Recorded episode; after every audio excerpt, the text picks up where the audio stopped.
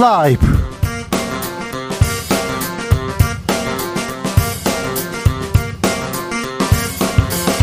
2022년 8월 1일 월요일입니다. 안녕하십니까. 주진우입니다. 집권여당 국민의힘이 비상 상황입니다. 유례없는 당대표 징계 이후에 권성동 직무대행 체제 20일, 그리고 내부 총질 문자. 권성동 직무대행은 사퇴했습니다. 이어서 최고위원 줄줄이 사퇴하고 당내 분란 거세집니다. 방금 전 긴급 의총에서 비대위 체제 동의한다는 목소리 나왔는데요. 갑작스럽게 국면 전환하는 국민의힘 잘 될까요? 비대위원장 물망에 오르는 조경태 의원과 함께 분석해 보겠습니다. 공정한 교육 출발을 위해서 만 다섯 살에 초등학교 입학시키자 교육부가 학제 개편 발표했습니다. 그런데 사회적 합의, 국민적 합의 어디에도 없었어요. 야당에서는 위험한 과속, 난폭 운전이다 비판합니다. 그리고 학부형도 교사들도 이게 뭐지? 이렇게 생각하는데 여론과 민심에서 국민의 목소리 들어보겠습니다. 헌법상 독립기관 감사원 정치적 중립기관입니다. 그런데 감사원장이 중립성 훼손하는 발언을 했습니다. 감사원은 대통령의 국정 운영을 지원하는 기관이다. 국민의힘 김도우 법사위원장도 귀를 의심케 한다고 이렇게 얘기했는데요. 최근 감사원에서 방통위 권익위 감사 이어집니다. 야당에서는 표적 감사라고 비판하고 있는데요. 아, 왜 이런 발언 나왔는지 김은지 기자와 짚어보겠습니다. 나비처럼 날아 벌처럼 쏜다. 여기는 주진우 라이브입니다. 오늘도 자중차에 겸손하고 진정성 있게 여러분과 함께 하겠습니다. 주말 사이에 5호 태풍 지나가고요. 6호 태풍도 연달아 이렇게 왔다 간다고 합니다. 세력이 약화됐다고는 하는데 그래도 비가 계속 오더라고요. 전국 예, 비 많이 왔습니다. 여러분은 계신 곳 괜찮으신지요? 아, 우리 동네 괜찮아요. 우리 동네 비 많이 왔어요. 아, 안부 전해 주십시오. 샵 9730 짧은 문자 50원, 긴 문자는 100원이고요. 콩으로 보내시면 무료입니다. 그럼 주진우 라이브 시작하겠습니다.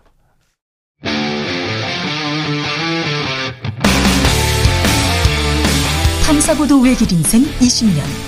주 기자가 제일 싫어하는 것은? 세상에서 비리와 부리가 사라지는 그날까지.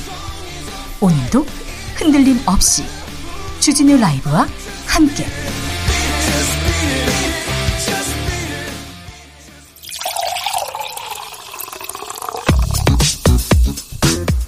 진짜 중요한 뉴스만 쭉 뽑아냈습니다. 주스 정상근 기자 어서 오세요. 네, 안녕하십니까. 권성동 국민의힘 대표 권한대행 자리를 내려놓았습니다. 네, 어, 권성동 국민의힘 대표 직무대행 겸 원내대표가 어제 이 대표 직무대행에서 물러나겠다라고 밝혔습니다. 어, 권성동 원내대표는 SNS에 이 당이 엄중한 위기에 직면했다라며 당대표 직무대행으로서 책임을 통감한다라고 했고요. 이 조속한 비대위 체제로의 전환에 모든 노력을 기울이겠다라고 밝혔습니다. 원내대표직은 사퇴하지 않고 있습니다. 그런데 다른 최고위원들은 사퇴 이어지고 있습니다. 네, 먼저 조수진 최고위원이 각성과 변화를 요구하는 민심의 엄중한 경고에 책임을 지기 위해 최고위원직을 물러난다라고 했고요. 어, 또 이준석 대표가 지명을 했던 윤영석 최고위원도 어, 당 지도부의 일원으로서 큰 부끄러움과 안타까움을 느낀다며 사의를 표, 그 어, 전에 어, 배현진 최고위원도 이렇게 그만뒀죠. 네, 그렇습니다. 금요일 날 박지원 전 국정원장이 와서 최고위원 3명 사퇴한다더라. 그래서 비대위로 가기로 했다더라. 이렇게 얘기합니다. 비대위로 가면 비대위로 가면 이준석 대표 복귀가 사실상 어려워지는 거 아니냐 이렇게 얘기하는데 어, 당 의총에서 비대위 체제 결론 냈습니다. 네, 어, 국민의힘은 의원총회를 열고 당이 비상 상황이라는 데 인식을 같이 하고 비상대책위원회 체제 전환에 관해서 의견을 모았다라고 밝혔습니다. 네, 이준석 대표는 반발하고 있어요. 네, 본인의 SNS에 어제 관련돼서 글을 썼는데요. 어, 당 지도부를 저자들이라고 지칭하며 당권의 탐욕에 제정신을 못 차리고 있다라고 주장했습니다. 어, 김용태 최고위원도 아직 사퇴하지 않고 있는데요. 당원 당규를 아무리 살펴보아도 비대위 체제로의 전환을 뒷받침할 아무런 명분도 근거도 없다라고 주장했습니다. 그런데 당내 의원 89명이 음, 모였다죠. 그런데 반대는 한 명이고 88명이 의원이 비대위로 간다 이렇게 얘기하는 걸 보니 비대위로 갈 모양입니다. 네, 이 부분에 대해서는 잠시 후에 저희가 조경태 의원하고 자세히 이야기 나누겠습니다. 권성동 원내대표 KTX 강릉 그냥 무정차로 간다면서요. 그런데 그것 때문에 아, 다른 동네 열차 운행은 축소된다고요? 네, 권성동 국민의힘 원내대표가 영향을 끼친 것으로 알려진 청량리 강릉 무정차 KTX 열차 신규 평선 과정에서 네. 서울에서 동해 구간 무궁화호 열차가 일부 운행 중지됐다고 한겨레가 오늘 보도했습니다. 어, 청량리역과 강릉역 사이의 이동 거리를 20분 정도 줄이는 열차를 투입하겠다면서 이 저렴한 운임에 벽지 주민들이 많이 이용하는 서민 열차를 줄였다. 어, 한겨레는 이렇게 지적을 했는데요.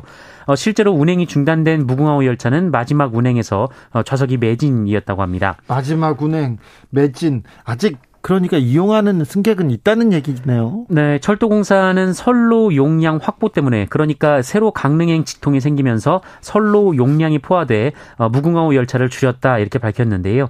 한겨레는 이것이 철도의 공공성을 훼손하는 과도한 특혜라고 비판했습니다. 윤석열 대통령 오늘부터 휴가입니다. 네, 어, 휴가지를 방문할 계획이 있다, 뭐 이런 얘기가 나왔었는데. 저도에 어, 간다, 어디에 간다 얘기했었죠. 네, 이런 계획을 전면 취소하고 서울에 머무르며 전국 구상에 들어갔다고 대통령실이 밝혔습니다. 어, 대통령실은 윤석열 대통령이 2, 3일 정도 지방에서 휴가를 보내는 방안을 검토 중이었으나 최종적으로 가지 않는 것으로 결정했다라고 했고요. 네. 어, 다른 관계자도 언론과의 통화에서 어, 대통령이 마음 편히 휴가 휴양지에서 휴가를 보낼 상황이 아니다라고 말했다고 합니다. 일과 비슷한 일은 안 하겠다 이렇게 얘기했다는데요. 어찌 네, 휴가 가셨습니다. 안철수 의원도 휴가 가셨다고 합니다. 교육부 조기 취약 방침 아우 반발 거셉니다. 학부모들 걱정 많고요. 교사들도 이게 뭐예요? 이렇게 물어봅니다. 네, 지난주 금요일 교육부가 대통령 업무 보고 당시 초등학교 입학 연령을 만 6세에서 만 5세로 낮추는 방안을 추진하겠다. 어, 이런 보고를 한 사실이 알려지면서 논란이 되고 있습니다. 어, 무엇보다 당사자들의 반발이 거센데요. 어, 유아, 초등 교원부터 학부모까지 반대의 목소리가 큰 상황이라고 합니다. 어, 당장 사교육 걱정 없는 세상을 비롯한 어, 비롯한 어, 교육 보육 시민단체 시민사회 단체들은 이 만 5세 초등 취약 저지를 위한 범국민 연대를 구성하고 어, 용산 대통령실 앞에서 이 방안 철회를 위한 기자회견과 집회를 열었습니다. 그런데 이거 수십 년 동안 수십 년 동안 음, 지금 자리 잡고 있는 교육제도 있지 않습니까? 틀인데 이걸 바꾸는데 왜 그런데 얘기를 안 들었을까요? 의견 수렴 없을까요? 아, 학생들도 그렇고요. 그다음에 학부모들도 그렇고 교사들도 그렇고 관계자들도 다 반대하고 나섰습니다. 그래서 정부가 한 발 물러섭니다. 아직 확정된 거 아닙니다. 이렇게 얘기합니다. 네, 여기에 박순애 사회부총리 겸 교육부 장관은 오늘 이 초등학교 입학 연령을 만 6세에서 5세로 1년 앞당기는 학제 개편안 추진과 관련해서 어, 해마다 1개월씩 12년에 걸쳐서 입학을 앞당기는 방안도 검토할 수 있다. 이렇게 밝혔습니다. 해마다 1, 한, 한 달씩 앞당긴다고요? 네, 앞서 나왔던 구상은 이 3, 4년에 걸쳐서 그 18년생과 19년생 이 3월생까지 같이 학교를 다니고 또 그 다음에는 19년생과 20년 6월생까지 이렇게 같이 학교를 다니는 방안이었다면 어 2025년에는 18년생들과 19년 1월생 어 그리고 19년생들과 20년 2월생 어, 이런 식으로 차츰차츰 늘려나가겠다라는 겁니다. 아유, 차츰차츰 복잡, 복잡해집니다. 무슨 말인지 잘 모르겠는데 이거 좀 정해지면 얘기 하겠습니다. 아무튼 교육제도가 바뀐다 이렇게 해서 좀 불안한데 불안해하는 사람들이 많습니다. 그래가지고 윤석열 정부 정책 중에 나이 만으로 바꿔서 나이 줄여준 거 말고 뭐 좀 생각나는 게 없다. 이것도 너무 서두르고 하는 거 아니냐 이런 얘기도 또 나옵니다. 윤희근 경찰청장 후보자 청문회는 열립니까? 네, 여야가 오는 8일 그러니까 다음 주 월요일에 윤희근 경찰청장 후보자에 대한 인사청문회를 열기로 잠정 합의했습니다. 아, 열린다고 합니다. 국회가 열렸는데 오늘 추경호 경제부총리 부자 감세 아니다 계속 얘기하더라고요. 네, 추경호 부총리 겸 기획재정부 장관은 오늘 이 정부의 2022년 세제 개편안을 부자 감세로 규정한 야권에 대해서 저소득층이 더 큰 수혜를 입는다라고 반박했습니다.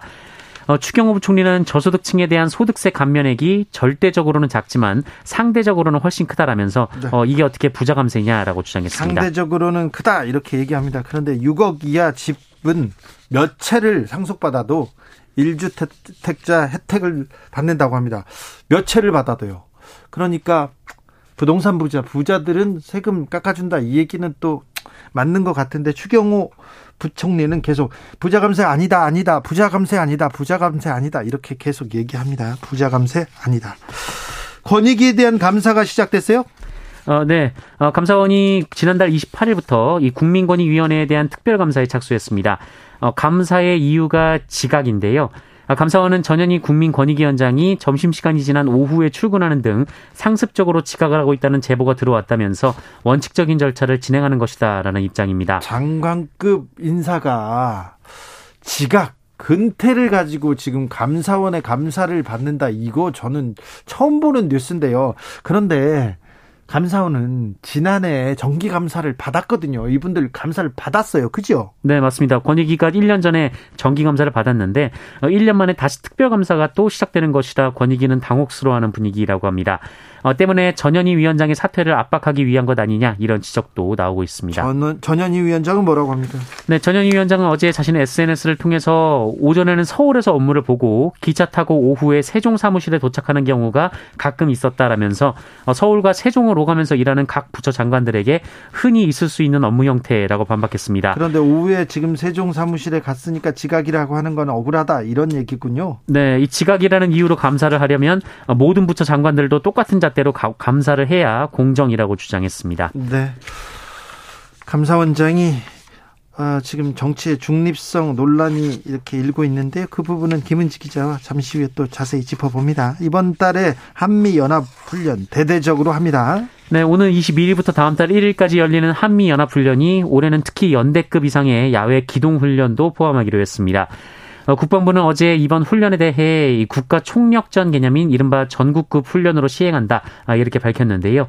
아, 특히 북한 공격 격퇴, 반격 작전까지 과정을 숙달할 계획이라고 하고요. 네. 또 위기 관리 연습에서는 북한 도발 시 초기 대응 그리고 한미 공동 위기 관리를 연습할 계획이라고 합니다. 자, 회사에서요. 경력직으로 자리를 옮길 때, 회사를 옮길 때 주로 큰 회사로 옮기잖아요. 그럼 작은 회사는 10년 경력인데 작은 회사에서 있었으니까 7년으로 좀 깎고 막 그런 게 있었어요.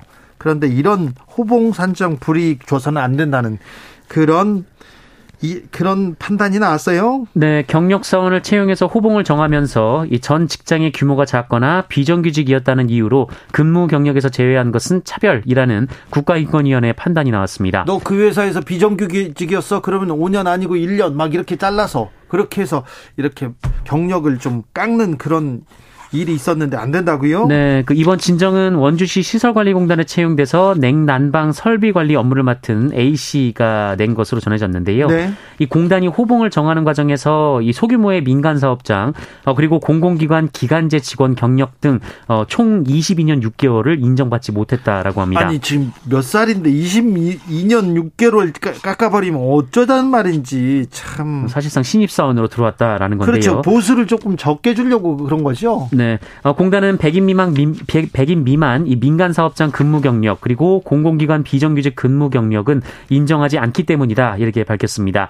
어, 그리고 수행하는 업무와 보수 체계가 다르고 업무의 전문성, 난이도, 권한과 책임 등에서 모두 차이가 있기 때문에 같게 볼 수 없다. 이것이 공단 측의 주장이었는데요. 하지만 하지만 인권위는 이 사회적 신분과 사업장 규모를 이유로 합리적인 이유 없이 고용 영역에서 불리하게 대우한 것은 차별 행위에 해당한다라고 판단했습니다. 차별에 해당한다고 합니다. 인권위에서 이렇게 얘기했습니다. 매우 중요한 판단이 인권위에서 나왔습니다. 코로나 상황 어때요? 네, 오늘 코로나19 신규 확진자 수 4만 4,689명입니다. 어제보다 2만 8천여 명 정도 적지만 지난주와 비교하면 1.24배, 2주 전과 비교하면 1.7배 정도 됩니다. 위중증 환자가 늘어요. 네, 위중증 환자 수 일주일 사이에 2배 정도 늘어난 이 더블링 추세를 보이고 있는데요.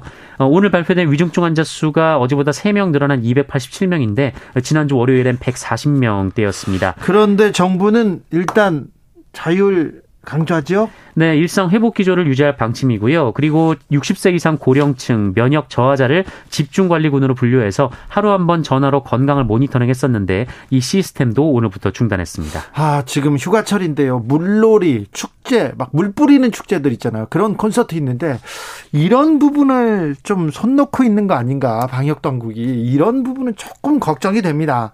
락 페스티벌이라고 있어요. 근데 다 모여서 소리 지르고 막 그럴 수밖에 없는 그런 상황인데 손을 놓고 있더라고요. 좀 걱정이 됩니다. 좀 아, 방역 당국에서 좀잘 좀 잘 체크하고 있다. 잘 국민 건강을 위해서 잘 노력하고 있다. 이런 목소리를 조금 내주셨으면 합니다. 네. 주스 정상 기자와 함께했습니다. 감사합니다. 고맙습니다. 국민의힘 상황 좀 알아보겠습니다. 혼란스러운데요. 방금 전 긴급 의총 있었습니다. 비대위로 가자는 의견 모아진 것 같은데요. 아, 자. 비대위원장으로 이분 얘기도 좀 유력하게 오르내리고 있습니다. 아, 만나보겠습니다. 우선 조경태 의원, 안녕하세요. 네, 안녕하세요. 조경태 의원입니다. 긴급 의총이 있었어요? 어떤 네, 얘기 네. 있었습니까? 네, 오늘 그 의총에서 비상대책 위원회로 전환하는 데 대해서 네. 의원들이 그, 그 추인한 그런 절차가 있었습니다. 네. 거의 대부분 한 의원 한 분 빼고는 다 이렇게 찬성했다면서요?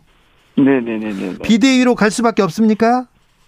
지금 상황에서는 사실은 뭐, 어, 국민의힘 당 입장에서는 뭐, 초비상 상태라고 보고 있고요. 예. 따라서 비상대책위원회가 늦었지만 지금이라도 빨리 구성돼야 된다는 아마 의견, 의원들의 의견이, 어, 이번에 어, 있었던 것 같습니다. 비대위로 가면 어 6개월짜리입니까? 1년짜리입니까?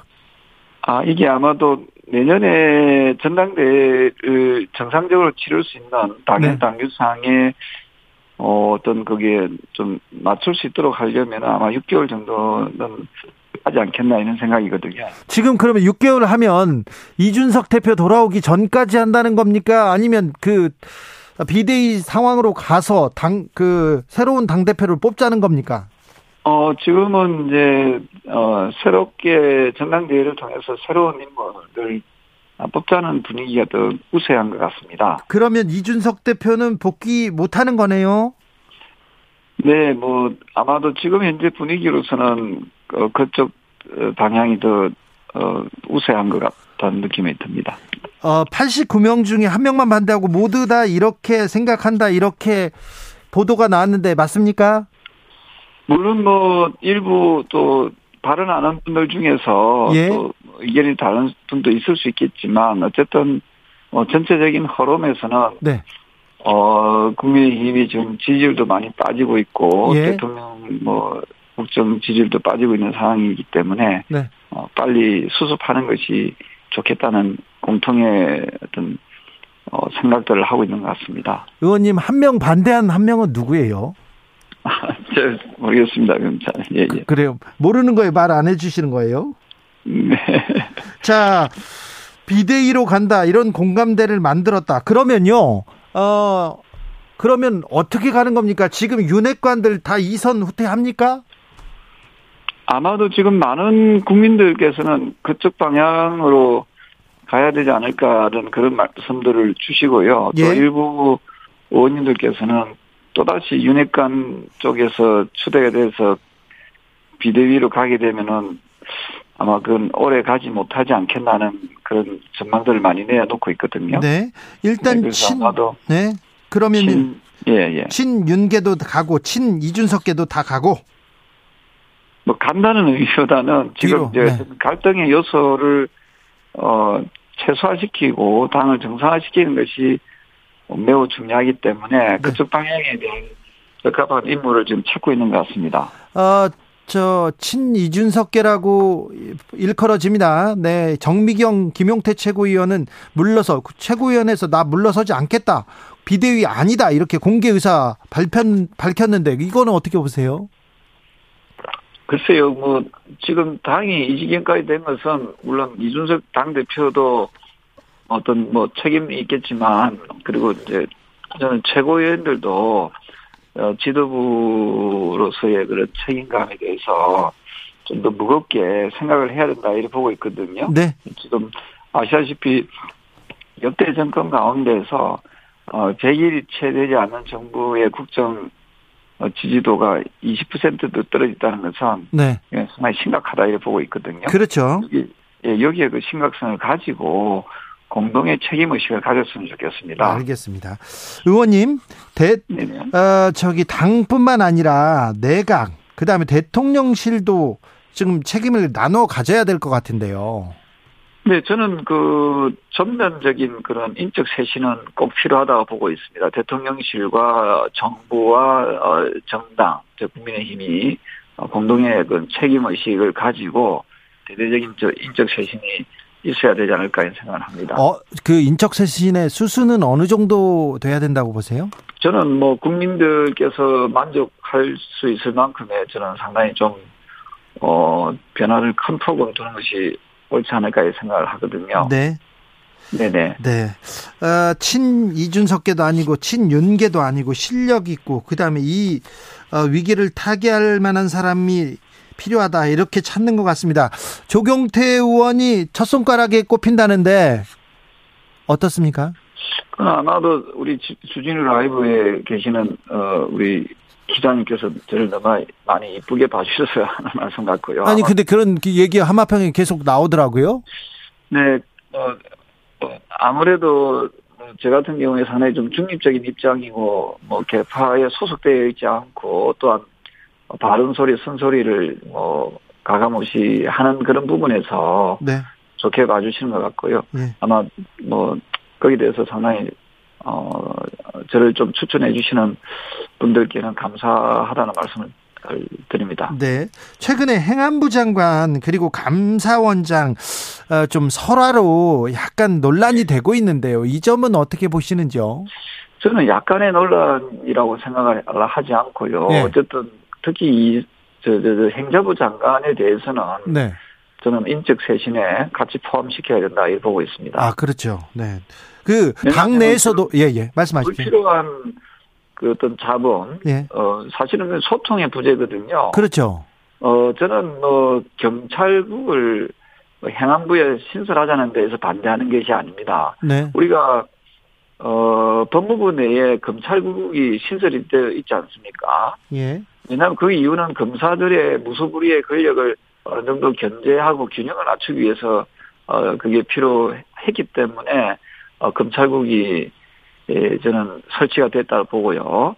어 그런 측면에서 검수완박 이후에 이 경찰들의 그 권력이 훨씬 더 많아졌다라고 하면은 저는 경찰국도 저는 어 뭐 설치가 가능하다고 보는데 다만 이 과정에서 어, 그 경찰들과의, 경찰분들과의, 일선 경찰분들과의 좀, 좀 많은 소통이 있었어야 되는데, 그런 소통 없이 이렇게 너무 찍어 내리듯이 네. 하는 그런 것은, 어, 권위주의 시대에나 좀 불법한 그런 아무 잘못된 그런 행정 처리였다, 이렇게 보고 있습니다. 교육부 장관도 또. 네, 교육부 장관도 뭐, 갑자기 뜬금없이 만 5세 부터 의무 교육 한다고 하니까 지금 학부모와 또 여러 단체에서 지금 박학하고 있는 거 아니겠습니까? 예. 저는 이번 기회에 교육부 장관도 과연 그 자질이나 능력 면에서 또 국민들과의 그 소통에 대한 그런 의지나 능력이 있는지에 대해서 상당히 좀 의문스럽습니다. 대통령실은 누가 또? 대통령실은 뭐 당연히 대통령을 제대로 보좌하지 못했 못한 여러 어뭐 뭐 분들이 계시지 않습니까? 예. 그분들에 대해서는 저는 어, 전면적인 저 인적 쇄신도 필요하다 이렇게 보고 네. 있습니다. 검사 출신 대통령 비서관들 인사 검증 잘 못하는 것 같아요. 능력을 보여주지 못하는 것 같습니다. 네, 그, 그 그런 부분에서 상당히 좀 그 당 안팎에서 비판이 비판의 목소리가 많거든요. 네. 그래서 이번에 비대위원장은 좀 그런 좀 과감하고 네. 좀, 좀 개혁적인 그런 인사가 네. 어, 뭐 대통령 눈치만 슬슬 살피는 어, 그런 뭐 고리 타분한 그런 인사들 네. 맨날 해봤자 뭐 국민들 그렇게 좋아하진 않을 것 같습니다. 또, 또 비슷한 일 되풀이 됩니다, 그러면. 네, 그래서 아까 말씀드렸던 대로 네. 비상대책위원회가 그, 그런 비상대책위원회 같으면은 그렇게 수명이 뭐 오래 가지 못할 것이다. 이렇게 다들 점치고 있습니다. 자, 그러면요. 그러면요. 아, 국민의힘은 어떻게 이 내용을 마무리해서 마무리하고 쇄신해야 되는 건지 어떻게 해야 된다고 보십니까? 사실은 대통령의 지지율이 낮아져서 대통령이 뭐 제대로 국정 수행을 하지 못한다면은 그 불행은 비단 대통령께만 있는 것이 아니라 우리 국민 국가적 불행이죠. 네. 따라서 저는 대통령이 성공한 대통령으로 우리가 어, 이어져 나가게 하기 위해서는 국민의 힘이 좀 무한 책임 의식을 가지고 어, 저는 이걸 바라다 봐야 된다 이렇게 보고 있습니다. 네. 어, 때로는 좀 제대로 좀 갈 수 있도록 좀 어, 정말 그 어, 조언도 좀 제대로 된 조언을 해주고 네. 또 어, 필요하다면은 좀 제대로 된 정책도 좀 건의도 하고 함으로써 네. 어, 정말 국민들이 피부에 와닿고 국민들이 필요한 그런 정책들이 어, 새 정부답게 어, 추진할 수 있도록 거기에 온 힘을 다 모은다면은 저는 국민의 힘의 힘도 어, 저는 살아날 수 있고 또 대통령 지지율도 저는 다시 살아날 수 있다 보고 있습니다. 네. 국민은 아니다 이렇게 no라고 얘기하는데 대통령한테 no라고 하는 사람이 없는 건지 아니면 no라고 해도 대통령이 안 듣는 건지 아무튼 국민들이 걱정하고 있어요. 네, 뭐 저희들 그, 그 국민적 국민분들 국민 여러분들의 마음을 네. 어, 저희들 겸허하게 잘 수용해서 네. 어, 다시 어, 국민들을 위한 국민에게 힘을 주는 국민의 당이 돼야 되지 국민에게 힘을 빼는 그런 국민의 당이 되어서 되겠습니까? 예, 예. 저는 그런 점에서 우리 지금 말씀 주신 말씀을 무겁게 어, 받아들였으면 하는 바람입니다. 알겠습니다. 89명의 어, 의원 중에 반대 의사를 밝힌 한 명은 김웅 의원이었던 것으로 보도가 나왔네요. 의원님, 알겠습니다. 네, 네. 뭐, 그 김웅 의원은 원래부터 이준석 대표 체제에 대해서 상당히 좀 신뢰한 네. 의원이고요. 네.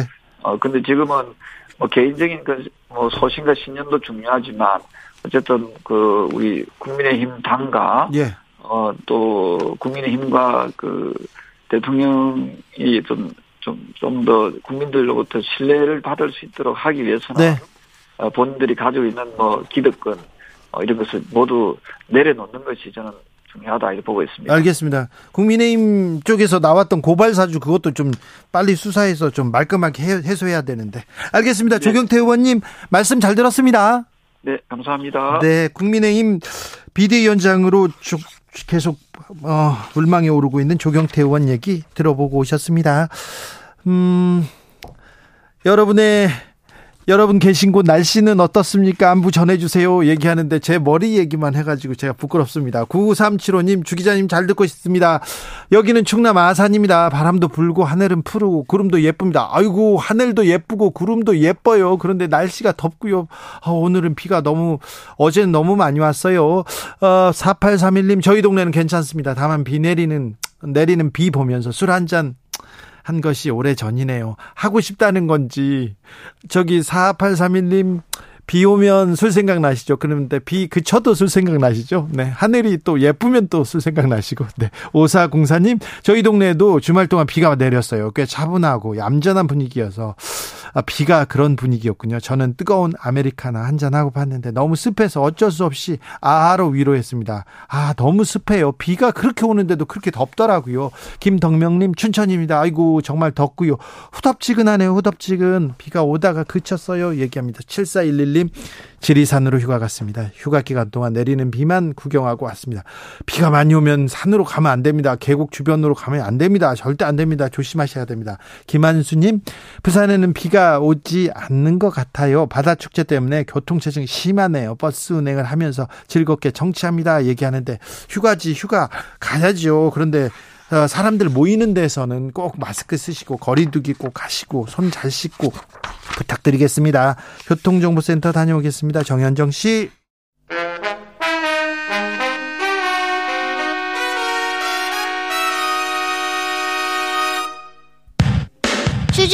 라이브 돌발 퀴즈. 오늘의 돌발 퀴즈는 객관식으로 준비했습니다. 문제를 잘 듣고 보기와 정답을 정확히 적어 보내주세요. 최근 서울과 수도권 신축 빌라를 중심으로 일명 이것 거래가 급증하고 있습니다.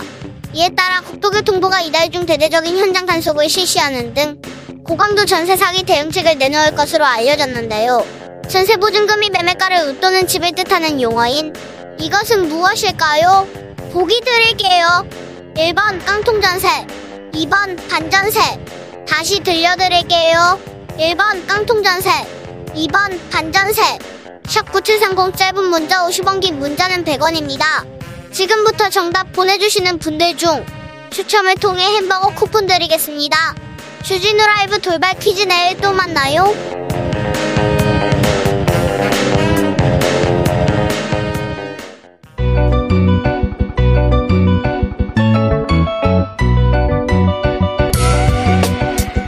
한층 날카롭다 한결 정확하다 한편 세심하다 밖에서 보는 내밀한 분석 정치적 원의 시점 오늘의 정치권 상황 원회에서 더 정확히 분석해 드립니다. 이연주 전 국민의힘 의원 어서 오세요. 네, 안녕하세요. 최민희 전 더불어민주당 의원 연결돼 있습니까? 네, 안녕하세요. 최민희입니다. 뭐 나오고 있는 건가요? 네, 음. 의원님 코가 아. 그 코가 좀 맹맹이 소리 납니다. 건강은 괜찮으세요? 아니 몸은 다 이상이 없는데 아침에 들리니까. 목소리가 음. 약간 변해서 제가 혹시나 해서 네. 네 지금 이렇게 하고 있는 겁니다. 괜찮아요? 네. 건강 조심하셔야 됩니다. 네. 네. 자, 이현주 의원님, 국민의힘, 음, 참, 비상 상황입니다. 원내 대표가, 원내 대표 아니죠. 당 대표 직무대행이 직무대행직 내려놨습니다. 그러니까 당 대표가 갑작스럽게 이렇게 없어졌는데요. 사라졌는데, 어, 비대위로 간답니다. 어떻게 보셨어요?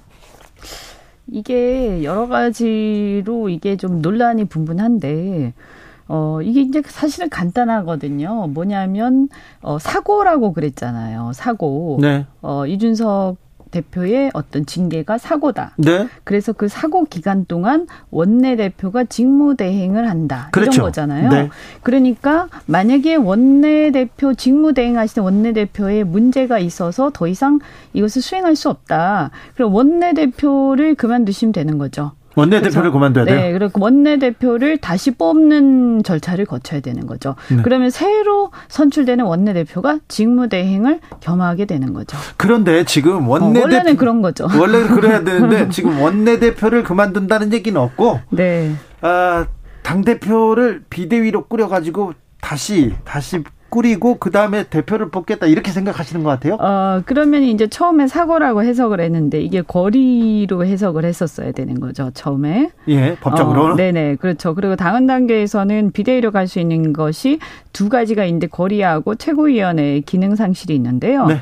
어, 이게 뭐냐면 비대위라는 것은 당 대표가 이제 체제가 무너지는 거예요. 네. 그러면 우리가 민주주의 정치 원리에서 체제가 무너지는 것은 선출직 체제가 무너지는 것은 세 가지 경우가 있습니다. 첫 번째는 선출한 유권자들이 스스로 내려와라라고 하는 거예요. 그게 이제 소환이나 탄핵 탄핵이요. 이런 거죠. 네. 그다음에 두 번째는 그 당사자가 거리가 되거나 유고가 되는 경우죠. 그렇죠. 네. 그다음에 세 번째는 뭐냐면 야, 너무 어려 너무 힘들어서 나 못해 먹겠어. 이러고 던지는 거예요. 네. 그래서 이제 이 최고위원회 기능 상실이라는 것은 그 경우를 얘기하는 거죠. 최고위원이 지금 세 명 그만뒀어요. 그러니까 이게 최고위원이 몇 명이 그만두고 이런 게 중요한 게 아니고 네. 최고위원회가 이게 기능이 사실 운영이 안 돼서 더 이상 할 수가 없다라고 하면서 대표가 나 못하겠어라고 던지는 경우인데 이 경우에는 지금 대표가 지금 징계 기간 중에 사고가 나 있기 때문에 이게 사실은 어 애매해지는 거죠. 이게 사실은 어, 좀 어렵다고 저는 보이는데 이게 이제 만약에 최고위원 중에 반이 사퇴한다고 과반 이상이 사퇴한다고 당 대표가 이렇게 거리가 돼 버리면 그러면 언제든지 최고위원 반만 예. 던져버리면 당대표 끌어내릴 수 있잖아요. 지금 그런데 지금 세 네. 명의 당, 저, 최고위원이 그만두고, 어, 의원들 89명이 모여가지고 88명이 우리 비대위로 간다 이렇게 그냥 선언을 한 것 같아요. 그건 일종의 이제 결의죠, 결의. 예. 그러니까 이제 의원들이 의총에서 우리는 이렇게 갔으면 좋겠다라고 예. 결의를 한 것이고요. 그것을 결정하는 거 의결하는 기구는 전국위원회입니다. 상임전국위원회. 네. 거기서 이제 결정을 하게 될 텐데 의총에서 의원들이 우리 의견은 이렇다라고 이제 아, 총의를 모은 거죠. 네. 어 그래서 이 이제 여기 문제가 어쨌든 반 이상이 어 저 사퇴하면 달표를 무력화시킬 수 있다 이런 선례를 이제 계속 남기는 것이 과연 어 이게 있을 수 있는 일이냐. 그리고 지금까지는 그런 경우가 정당에서 큰 정당에서는 그런 경우가 아, 뭐, 없었거든요. 뭐, 본 적이 기억이 없어요. 네, 없습니다. 그래서 이것은 그렇게 되면 최고위원 과반만 이렇게 차지하고 있으면 언제든지 대표를 무력화시킬 수 있는 거죠. 최민희 의원님 밖에서 보니까 어떻게 될 것 같습니까? 국민의힘은 아니 우선 그런 사례가 있습니다. 있어요? 2012년 대선을 앞두고 예. 민주당 이해찬 대표가 물러나는 과정을 보면 네. 그때 최고위원들이 물러나면서 지도부가 와해됐어요. 예.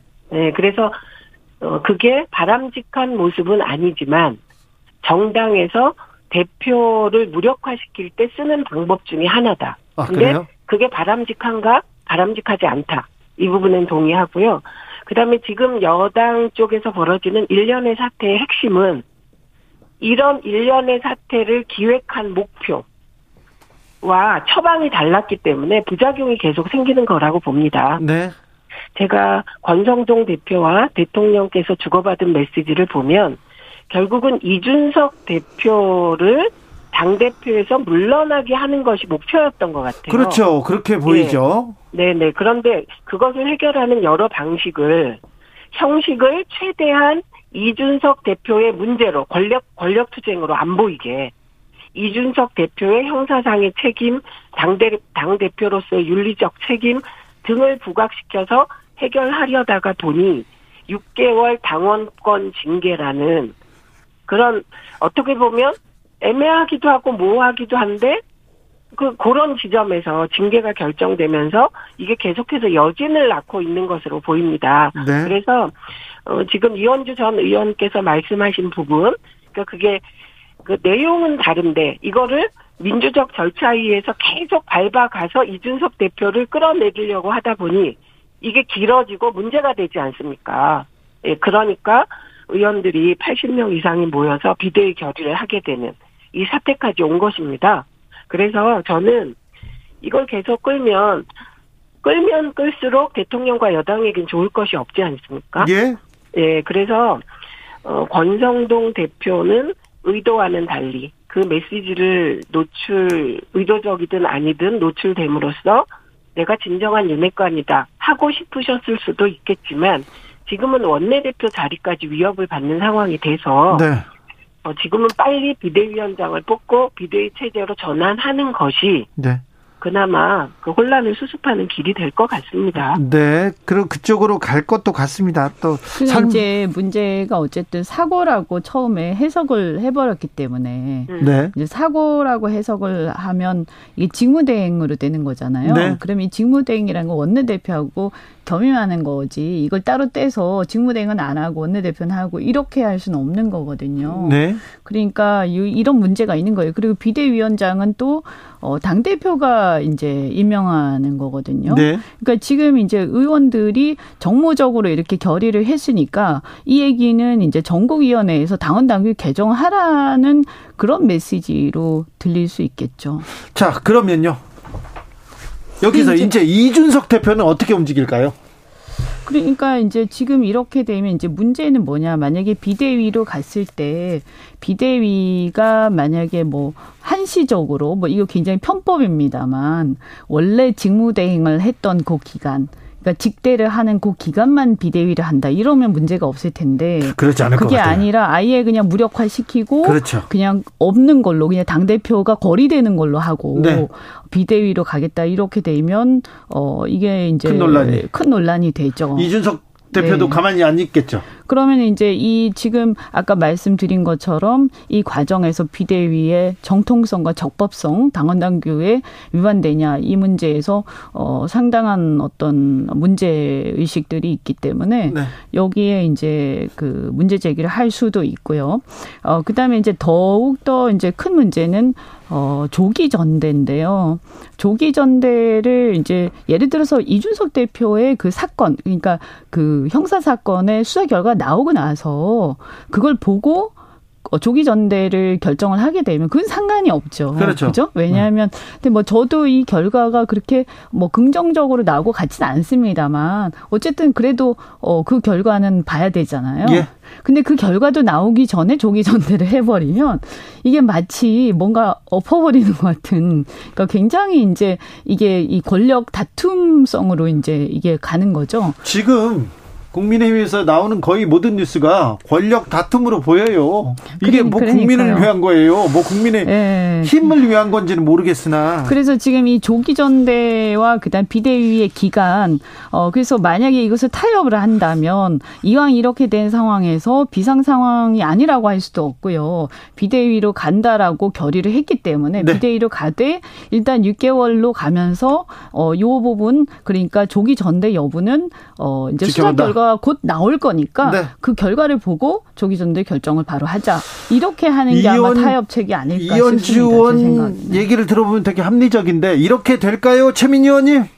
그 현실적으로 어려울 거라고 생각이 듭니다. 그러게요. 예, 왜냐하면 일단 비대위로 가잖아요. 네. 그러면 비대위는 이준석 대표가 거리된 상태로 보고 있다는 걸 그냥 의원들이 인정하고 가는 것이거든요. 그렇죠. 예, 그러면 비대위가 들어섰는데 어, 이준석 대표 당원권 정지 기간까지 뭐 수사 상황을 지켜본다 이게 과연 현실적으로 가능할까? 예.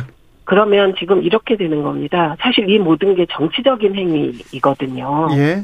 그래서 정치적인 행위란 권력 투쟁을 하건 아니면 뭐 명예혁명을 하건 정치적으로 해결하라는 뜻인데 정치적으로 해결할 일을 법적으로 자꾸 해결하려고 하다 보면 예. 저는 또 다른 편법이 등장할 것 같습니다.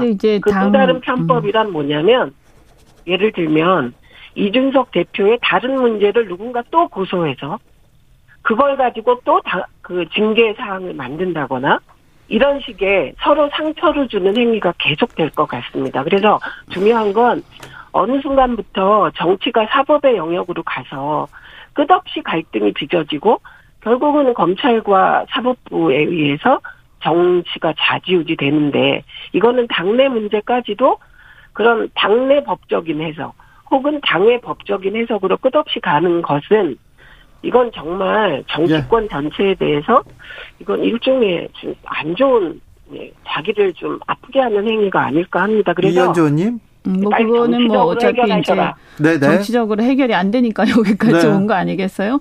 그래서 지금 어 어쨌든 중요한 건 뭐냐하면 수사 결과가 어, 나온 다음에 사실은 징계를 했으면 아무 문제가 없었을 텐데 징계를 급히 서두르다 보니까 그것도 또 징계를 또 하려 그랬으면 아예 그냥 1년을 하든지 근데 6개월을 딱 해버리니까 이게 애매해져 버린 거거든요. 네. 근데 이제 수사 결과 결국은 뭐 8월, 9월 어차피 제가 볼 때 늦어도 올해 하반기에 나오지 않겠습니까? 그러면 그것을 보고 그 수사 결과 문제가 있으면 그것은 뭐 당연히 조기 전대로 가는 것이고 거리 되는 거기 때문에 네. 그렇게 가는 게 뒤끝도 없고 만약에 예를 들어서 조기 전대를 해서 새 지도부를 뽑았어요. 근데 예를 들어서 어 윤석 대표가 만약에 불기소가 됐다. 네. 그래서 돌아왔다. 자, 그 점을 지금 그 점을 지금 국민의힘 수뇌부에서 네. 좀, 좀 두려워하는 거 아닙니까?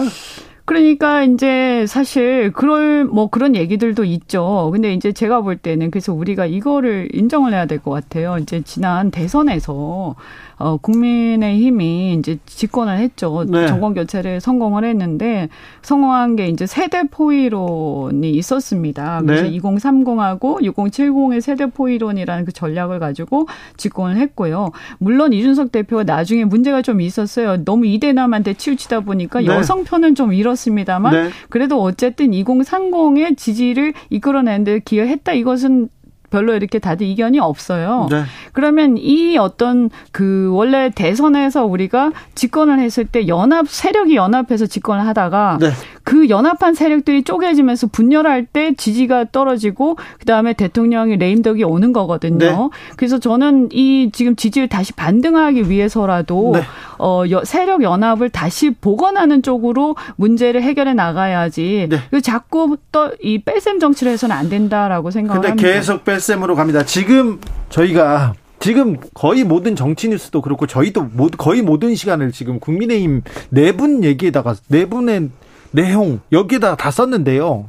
안타깝습니다. 이게 무슨 국민, 국민이 눈을 위한 건지, 이게 나라를 위한 건지, 왜? 그러니까 지금, 지금 상황은 지금 뭔가 그 이현주 의원님과 제가 좀 바뀐 것 같은 느낌이 드는데, 음, 네. 저희가 봐야 될 게, 예를 들면 국민의힘의 지지율을 복원하기 위해서 이걸 어떻게 해야 된다.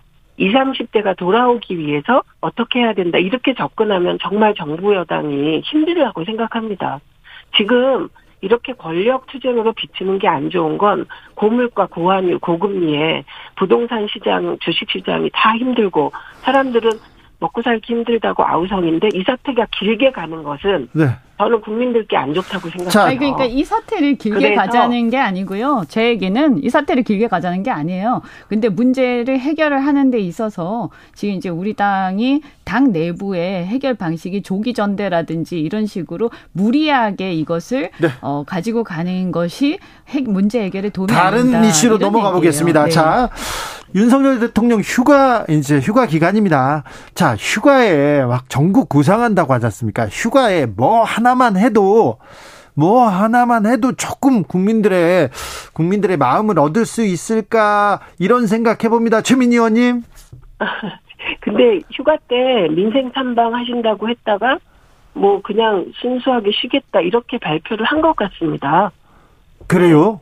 네네 그렇게 그 온전하게 쉬겠다. 이렇게 다시 언론 헤드라인을 봤는데. 네, 뭐 일과 비슷한 일은 안, 안 하겠다. 이렇게 하긴 했어요. 네 네. 그러니까 대개 이럴 때그 저도나 뭐 등등 그 대통령 휴양지에 가서 어, 뭐 쉬는 거잖아요. 그리고 되게 추억이 될 만한 사진들. 자, 그래 아니요, 아니요. 대통령 같은 경우는 뭐 휴양지 뭐 안, 안, 내려가고 그냥 자택에서 네, 자택에 머물 것 같습니다. 하는 건데 네. 이번에는 안 내려가고 자택에 머문다고 하시고 예. 그리고 그 다음 보도는 이제 민생 탐방이나 뭐 이렇게 할 것 같다고 했다가 네. 최근에 가장 그 가까운 시간에 보도는 그냥 일을 같은 건 안 한다는 메시지잖아요. 예, 예. 네, 그렇기 때문에 그 이런 법칙이 있잖아요. 예를 들면 그 음, 너무 자주 언론에 노출될 경우 피로도가 쌓여서 그리고 실수할 수 있어서 네. 어, 잠시 좀 언론하고도 끊고 한,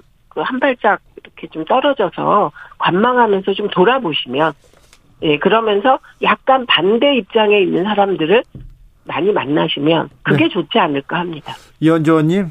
네, 뭐 지금 여러 가지로 지지율 하락 문제도 있고 당내 뭐 여기는 뭐 물론 당내 개입을 해서 좋은 건 아니지만 어쨌든 여러 가지로 어 전국 구상도 좀 가다듬고 또 쇄신 어 대통령실이라든가 어 국무위원들 쇄신 문제도 아마 있지 않겠습니까? 네. 그래서 저는 전국 구상을 가다듬는 차원에서는 꼭 어디를 가야 되는 것은 아니다. 네. 어 그래서 뭐 좀 많은 생각이 있지 않 고민이 있지 않으시겠습니까? 네. 네. 쇄신은 좀 네. 불가피해 보입니다, 이원주 의원님. 예, 지금 보면 뭐 여러 번 얘기가 나왔습니다만 대통령실도 그렇고 이제 홍보 라인이라든가 이렇게 대변 어 대변하는 그런 시스템들도 그렇고요. 네. 어 여러 가지 또 이제 제2 부서실 얘기도 있었지 않습니까? 네. 그래서 대통령실의 정비도 불가피한 것 같고 네. 어, 그 다음에 뭐 어쨌든 국무위원들 같은 경우에는 아직 좀 빠르긴 합니다만 지금 이제 커뮤니케이션, 대국민 커뮤니케이션을 하는 부분에서 너무 무리 하게 자꾸 무리수를 둔다든가 이 국민들과의 여론 수렴을 거치지 않고 막 그냥 밀어붙이는 그런 경향들이 있어요. 그래서 이런 부분들도 어, 이렇게 다시 태세를, 어, 태도를 좀 정비할 필요는 있다. 예. 네, 이렇게 생각이 됩니다. 정비하려면 반대파를 만나라 이런 조언을 드리고 싶습니다. 자 민주당은 잘 돼가고 있습니까, 최민희 의원님? 뭐 민주당은 당 대표 선거와 최고위원 선거 절차를 잘 밟고 있습니다. 그래요? 별다른 변수는 없습니까? 일단 지금까지 당 대표의 경우는 어, 박용진, 강훈식 의원의 단일화가 네. 강훈식 의원의 어, 강훈식 의원이 일단 거부한 것으로 보입니다. 네. 의제를 선점하는 게 먼저다. 의제 선정하자. 네. 아젠다 던지다. 이런 입장이고요. 예. 물론 앞으로 8월 28일까지 뭐 한 달 가까이 시간이 남았기 때문에 네. 뭐또 다른 변수가 단일화가 되, 변수로 단일화 될지 모르겠지만 지금까지는 그냥 3파전 구도로 갈 것 같습니다. 근데 최고위원의 경우 어, 오늘 나온 여론조사를 보면 여론조사 얘기 말고 네. 수치는 네, 말고요. 구체적인 얘기는 할 수 없고요. 네. 그, 그 어쨌든 한쪽 개파에 치우치는 것이 아니라 네. 어, 역시 지지자와 당원들은 이렇게 한쪽으로 치우치지 않고 일정한 견제를 할 수 있는 지도부 구성을 원하는구나. 네. 이걸 볼 수 있었습니다. 알겠습니다. 네. 네. 밖에서 내밀하게 분석해 봤습니다. 최민희 의원님 감사합니다. 네, 고맙습니다. 건강 잘 챙기시고요. 이현주 의원님 네. 감사합니다. 네, 고맙습니다. 이, 이현주 의원님이 주말에 마, 얘기했던 어, 청년들 빚 갚, 갚아주는 게 이게 무슨 보수 정책이나 계속 시끄럽던데 그거는 다음 시간에 감사합니다. 네.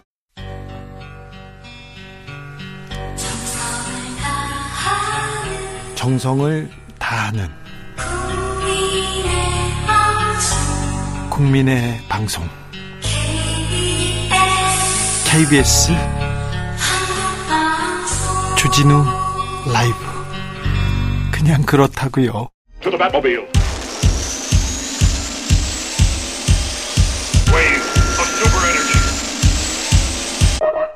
주 기자의 1분 이상한 변호사 우영우가 인기라지요. 한 종편에서 우영우를 우병우로 적는 자막 실수를 저질렀다고 합니다. 그런데요. 이상한 변호사 우병우 틀린 말 아닙니다. 절대 아닙니다. 우 변호사 2009년에 대검 중수 1과장이었습니다. 당시 노무현 전 대통령 직접 신문하면서 주목을 받았습니다. 음, 당시 우 검사가 노 대통령 이렇게 신문하면서 당신은 대통령이 아니라 뇌물수수 혐의자다 이런 말을 했다는 아, 말들이 검사 사이에서 이렇게 쫙 퍼졌어요. 검사의 기개를 보여줬다고 막 칭찬하는 말들이 많았는데 어, 우 변호사는 그런 말은 없었다고 부인하긴 했습니다. 노 전 대통령 그렇게 이렇게 사건이 있은 후에 임채진 총장 그리고 수사 관련자들이 모두 물러났습니다. 뒤로 또 물러났는데 우검사는 잘 나갔습니다. 대검 범정 기획관 수사기획관으로 영전했고요. 아 이명박 정부에서 제일 잘 나가는 검사였습니다. 그래서 박근혜 정부 들어서 주춤했습니다. 승진해서 한 두 번 물 먹으니까 옷을 벗습니다. 그리고는 제주도에서 개발 사업을 한다고 돌아다니시더라고요. 그러다가 박근혜 집권 3년 차에 청와대 입성합니다. 8개월 만에 민정수석으로 승진하고요. 그때는 김기춘 전 비서실장이 검사 후배 이렇게 끌어줬다고 합니다. 우 전 수석은 세월호 사건 그리고 정윤의 문건 파동 이럴 때 박근혜 정부가 위기에 있을 때마다 검찰을 동원해서 깔끔하게 정리했다는 평을 받았습니다. 그래서 대통령의 신임 두터웠고요. 왕수석이란 호칭까지 있었습니다. 아무튼 박근혜 정부 최고의 실세 중 한 명이었습니다.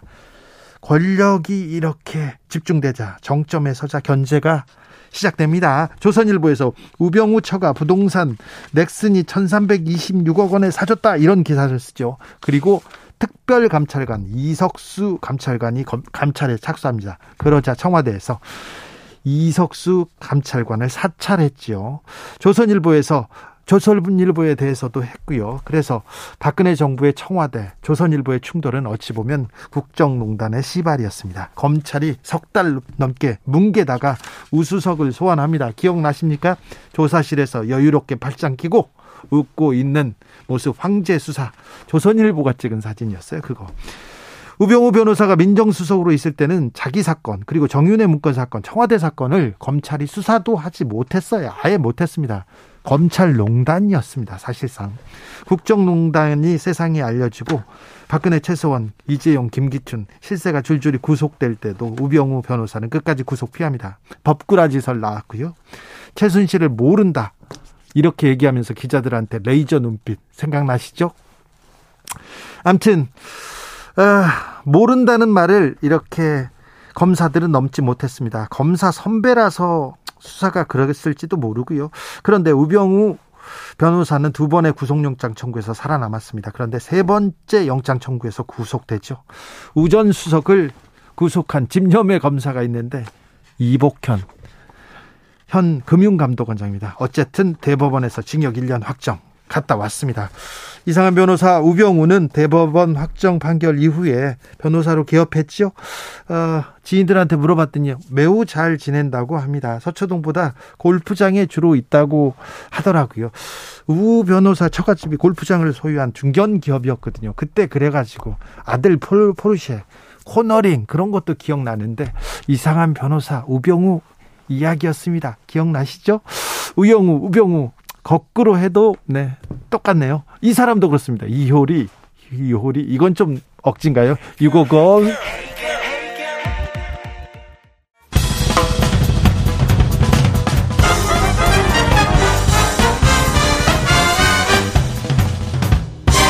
훅 인터뷰. 모두를 위한 모두를 향한 모두의 궁금증 훅 인터뷰.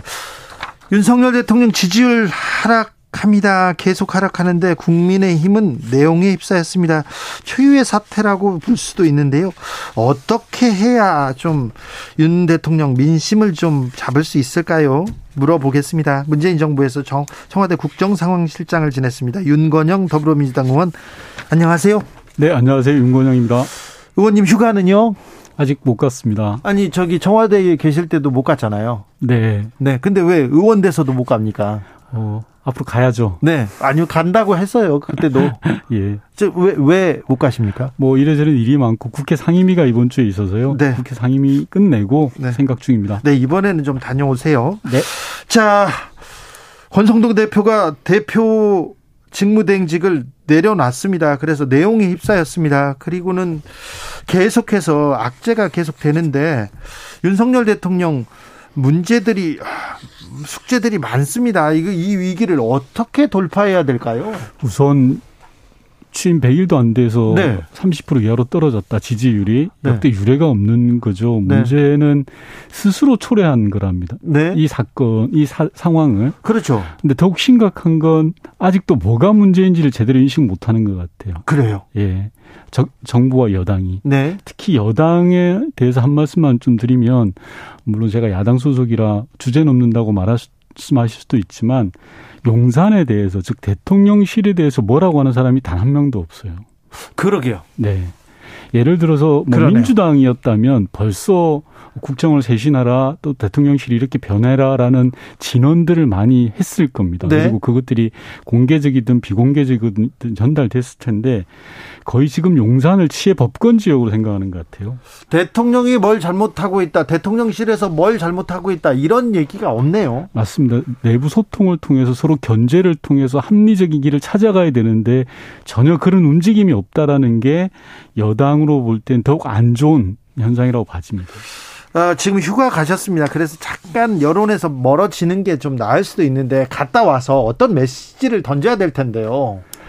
저는 첫째 반성과 성찰이라고 생각합니다. 네. 지금 상황에 대해서 철저하게 반성하는 게 두 번, 첫째고요. 두 예. 번째로는 국민 앞에 진솔하게 사과하는 거죠.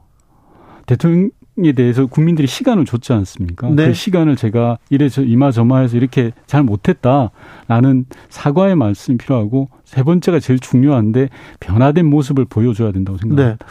자. 문재인 정부라면 어떻게 해결했을까요? 문재인 정부 초기에 뭐 지지율이 매우 높았기 때문에 비교는 어, 거의 어, 불가능한데 지지율이 계속 폭락하고 어렵다. 그럴 때는 이제 모여서 어떤 회의를 합니까? 어, 문제가 어디에 있는지부터 출발해야 되는데요. 네? 남으로부터 찾으면 안 됩니다. 본인 스스로 찾아야 되는데 지금 윤석열 정부의 가장 큰 문제 중의 하나는 남 탓한다는 겁니다. 남 탓. 예. 언론 탓하거나 예. 야당 탓하거나 전임 정부 탓하거나. 예. 이래서는 답이 안 나옵니다. 본인 스스로들의 본인 스스로에게 문제가 있다는 걸 인식해야 되는데 네. 그런 부분들이 좀 결여된 것 같아서 아쉽습니다. 인사 좀좀 개편해야 됩니까? 어, 인사 개편에 저는 그 자체가 중요한 것 같지는 않습니다. 앞서도 말씀드렸다시피 무엇이 문제인지 인식하고 성찰하고 그리고 네. 사과하고 예. 그 다음에 조치를 취하는 게 핵심이라고 알겠습니다. 자, 민주당으로 좀 가볼까요? 민주당 그 대표 경선 어떻게 보고 계십니까? 이제 뭐 스타트를 시작한 거라고 보기 때문에요. 네. 아직 뜨거워지지 않았죠. 저는 민주당이 민생 정당으로 거듭나는 방향에 대해서는 뜨거우면 뜨거울수록 좋다고 생각합니다. 더, 더 치열하게 싸우고 논쟁하다. 맞습니다. 네. 뭐, 친문, 친명, 그런, 그런 게, 어, 민주당 내에 좀 존재하고 있습니까? 대표적인 친문 윤건영 의원한테 물어봅니다.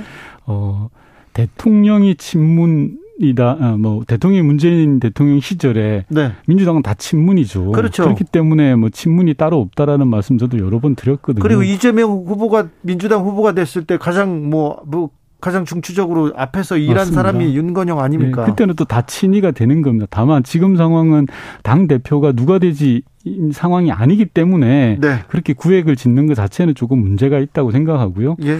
어, 전당대회를 끝나서 하나된 힘으로 모여서 민생 정당으로 거듭나는 게 저희 과제라고 생각합니다. 어대명 분위기는 여전하죠.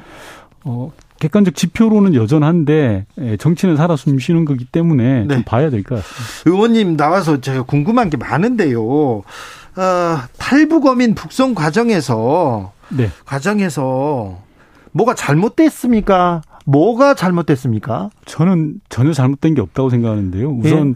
흉악범을 추방했다. 네? 이 전임 정부의 정책 판단과 결정이 어떻게 수사 대상이 될 수 있는지 의문입니다. 네. 이런 시기라면 전임 정부의 모든 것이 다 수사 대상입니다. 코에 걸면 코 그리고 귀에 걸면 귀걸이라는 시기잖아요. 네. 특히 위법한 사실이 없음에도 불구하고 사법적으로 재단을 하겠다는 것은 대단히 정권의 정략적 의도가 저는 있다라고 생각을 합니다. 위법한 내용이 뭐다 이 얘기를 하지는 않고 있어요. 즉 맞습니다. 문재인 정부가 무엇을 잘못했다라고 하면 잘못된 게 무엇이다라는 팩트를 제시하고 새로운 걸 제시해야 되는데 전혀 그런 게 없고 예. 정권이 바뀌었으니 입장이 바뀌었다라는 겁니다. 특히 국정원 통일부에 이어서 검찰과 감사원까지 나선 형국인데요. 네. 검찰과 감사원은 일종의 칼이잖아요. 예. 감찰과 사정을 할 수 있는 그런 칼을 정권의 입맛대로 마음대로 휘두르고 있습니다. 국민을 위한 칼이 전임 정부를 공격하는 칼이 된 형국입니다. 어, 탈북 어민이 자 자필로 한국에 남겠다는 이렇게 신청서도 작성하고 한국에 왔는데 한국 국민인데 왜 내보냈냐 이렇게 얘기합니다. 어, 전 중요한 건 귀순의 진정성이라고 생각합니다. 탈북했다고 무조건 대한민국 국민으로 수용해야 된다고 그렇게 생각하지 않습니다. 예? 체포 및 합심 과정에서 귀순 의사를 표명했다고 그걸 전적으로 신뢰할 수는 없죠. 예를 들어서 반성문을 썼다고 모든 일을 용서할 수는 없지 않습니까? 예? 귀순 의사를 확인할 수 없었던 즉 진정성을 믿지 못했던 게 세 가지 이유가 있는데요. 첫 번째는 그들이 16명을 죽이고 범행 직후에 남쪽이 아니라 북쪽을 향했다는 겁니다. 그래요? 예. 북한 내에서도 가장 외진 자강도로 도망을 가자라고 해서 그쪽으로 가는 길이었습니다. 그런데요. 예. 그런데 물고기를 팔기 위해서 김책항으로 들어갔다가 세 명 중에 한 명이 잡히게 됩니다. 네. 그러자 두 명이 다시 배를 끌고 도망쳐 나온 거고요. 예. 두 번째 이유는 대한민국 해군을 발견하고 우리 해군에 이제 발각되고 난 다음에 이틀 넘도록 통제 불응을 한 겁니다. 그래요? 통제 불응 상태였던 거죠. 예. 세 번째는 체포 직후에 오히려 삶을 포기하는 행동을 보였습니다. 예를 들어서 두 명 중에 한 명은 야 우리 웃으면서 죽자라는 말을 했다는 겁니다. 아, 네. 귀순할 사람이면 그렇게 표현하지 않지 않겠습니까? 네. 이런 것들을 통해서 당시 정부는 귀순의 진정성이 없다라고 봤던 겁니다. 그래요. 그 얘기를 그 얘기를 그러면 국민의힘 의원들한테도 의원들도 어 정보위나 뭐 국방위에서 다 설명을 했던 내용인가요? 다 했고요. 어 당시에 이미 통일부 장관이 국회 설명 자료를 통해서 다 밝혔던 내용이고 지금도 홈페이지에 걸려 있습니다. 아 그래요? 네. 홈페이지에도 나왔어요? 네. 지난주 태영호 의원께서 프로그램 저희 프로그램에 오셔가지고 유엔사 북송인 줄 몰랐다고 했던 건 아니고 강제 북송인 건 몰랐다 유엔사에서 그래서 화가 났다 이렇게 얘기하던데요. 그 말도 안 되는 주장인 것 같고요. 네. 일단 판문점 JSA를 통과하려면 유엔사의 승인이 있어야 예, 됩니다. 예, 예. 따라서 유엔사가 몰랐다는 것은 처음에 몰랐다고 했다가 아니 아, 알았다 이렇게 바뀌었죠. 예, 몰랐다는 그 자체가 말이 안 되는 주장이고요. 예. 강제냐 뭐냐라고 따지기 전에 예. 대한민국은 주권 국가로서 우리 국민이 아니라고 생각하는 사람을 추방할 수 있습니다. 아, 예. 저는 본질적으로 그런 내용들을 유엔사에 가타부타 설명을 하는 것 자체가 좀 더 문제라고 생각하는 사람입니다. 아 예, 우리 우리나라에서 우리가 지금 주권으로 이렇게 결정한 내용인데 네. 어 그걸 저기 유엔사에다 허락받고 그럴 일은 아닙니까? 당연하죠. 대한민국 땅인데 왜 저희가 유엔사에 허락을 받아야 되겠습니까? 다 보고하고 정보 보고하고 허락해 주세요. 그런 그런 상황 그런 시스템은 아닙니까? 현행 정전협정으로는 그렇게 되어 있습니다. 저는 네. 그 부분을 개선해야 된다고 주장을 하고 싶습니다. 서해 공무원 그 사건은 이제는 사라졌습니다. 한참 대한민국을 떠들썩하게 하더니 이제는 또 조용해졌습니다. 어, 왜 갑자기 조용해졌죠? 아, 아마 새로운 팩트도 없이 윤석열 정부가 전임 정부를 괴롭히고 흠집내기 위해서 나섰다가 뭐 새로운 게 발견되지 않으니까 조용해진 걸로 보여집니다. 동해 이 흉악범 추방 사건도 마찬가지라고 생각을 합니다. 네. 예. 저희가 어, 지금 국민의힘에서는 대한민국 법정에 세우면 되지 않냐라는 주장을 계속 하고 예. 있거든요. 예. 그래서 저희가 통일부에 가서 확인을 했어요. 예.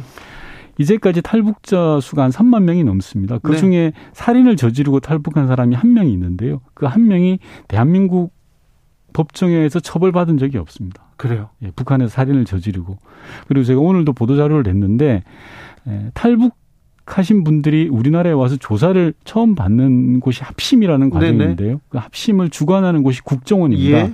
국정원이 여지껏 어, 북한에서 흉악범을 흉악 범죄를 저지른 사람들에 대해서 신문 절차를 마치고 자, 이 사람은 살인을 저질렀다. 이 사람은 강도를 저질렀다라는 것을 우리 국내 사법기관에 알려준 적이 있냐? 없다는 겁니다. 없어요. 수사 의뢰를 한 적이 없다는 겁니다. 네. 따라서 이 16명도 대한민국으로 들어오게 되면 아무런 죄를 처벌을 받지 않고 당당하게 대한민국 국민으로 살 수 있는 겁니다. 16명을 살해한 사람들도 예, 예.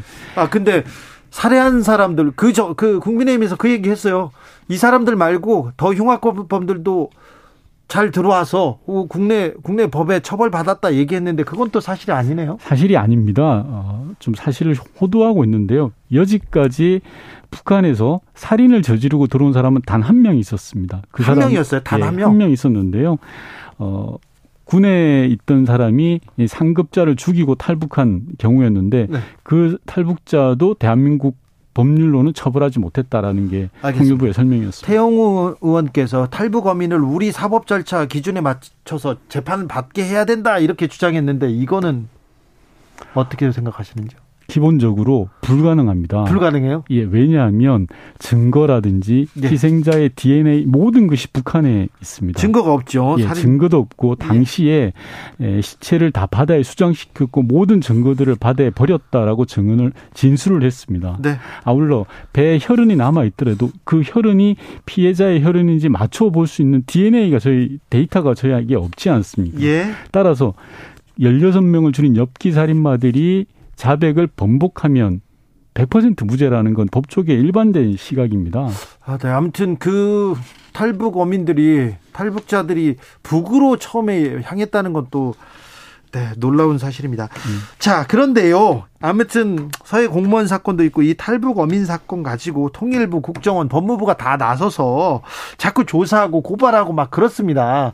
자꾸 문재인 정부의 수뇌부로 이렇게 가려고 하는 것 같아요. 네. 어떻게 보십니까? 결국 향하고 있는 방향은 문재인 전 대통령이 아닌가 싶습니다. 왜냐하면 이 사건의 시작을 보면요. 네. 윤석열 대통령이 한마디를 합니다. 네. 그러면 국정원, 통일부, 일사천리로 움직입니다. 예. 국정원은 전직 국정원장을 고발하고 예. 통일부는 사진과 영상을 공개하고 예. 검찰은 압수수색하고 예. 마치 대통령실이 총감독이고 각 부처가 배우인 것처럼 예. 기가 막히게 잘 움직입니다. 제 생각으로는 민생 실패라든지 경제 실패 그런 여론을 다른 곳으로 돌리기 위한 그런 정략적 의도가 있는 건 아닌가라는 의심이 드는데요. 네. 잘못된 길로 가고 있다고 생각을 합니다. 네. 위법 사실이 없는데 전임 정부를 괴롭히고 흔들고 하는 일에 매달리면 매달릴수록 윤석열 정부에게는 좋지 않다라는 말씀을 꼭 드리고 싶습니다. 자, 김정은 국방위원장과 정상회담을 위해서 제물로 바쳤다. 이렇게 국민의힘에서 주장하는데 이 주장은요? 정말 터무니없는 주장이고요. 이 사건이 일어났던 게 2019년입니다. 즉 김정은 위원장의 환심을 사기 위해서 두 명을 돌려보냈다라는 게 국민의힘의 주장이지 않습니까? 네. 2019년에 대한민국이 탈북자로 받아들인 탈북자 수가 1,040명이 넘습니다. 예. 논리적으로 김정은의 환심을 살려면 두 명을 돌려보내고 1,040명을 받는다는 게 맞지 않지 않습니까? 아, 논리적으로. 1,040명 왔습니까? 예, 그해만 해도 탈북자가 1,040명이 왔습니다. 네, 네. 전혀 소설 같은 이야기로 국민들 현혹해서는 안 된다고 생각합니다.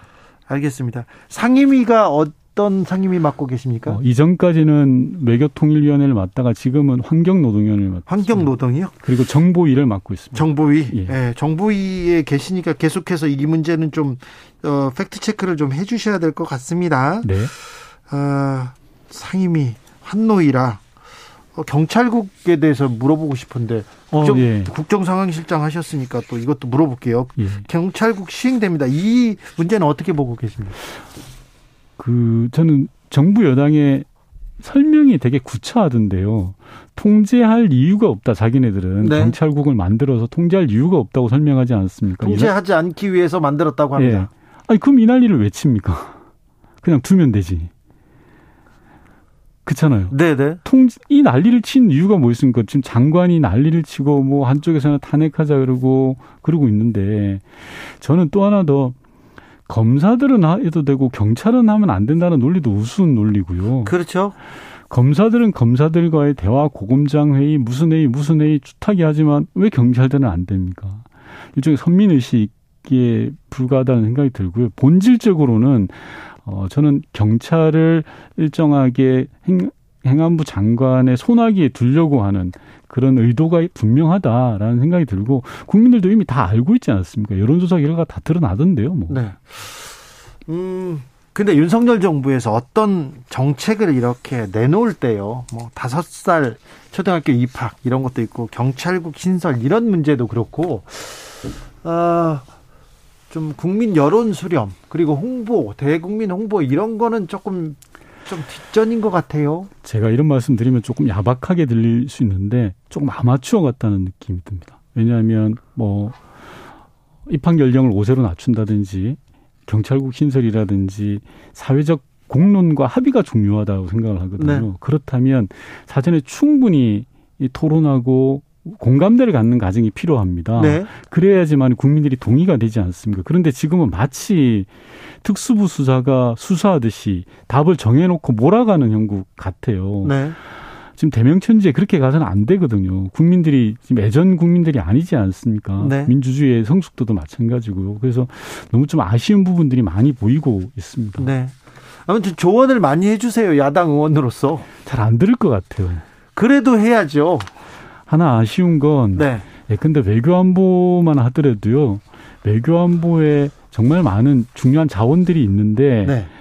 지금 동해 흉악범 추방 사건, 서해 공무원 사건 등으로 외교안보의 근간이 흔들리고 있어요. 저는 대한민국이라는 배에 미창에 구멍을 낸다라는 표현을 많이 하는데요. 근본을 흔들어 놔서는 안 된다고 생각합니다. 지금 아. 그런 상황까지 가고 있어요. 아, 네. 얘기를 들으니까. 네. 여기까지 들을까요? 네.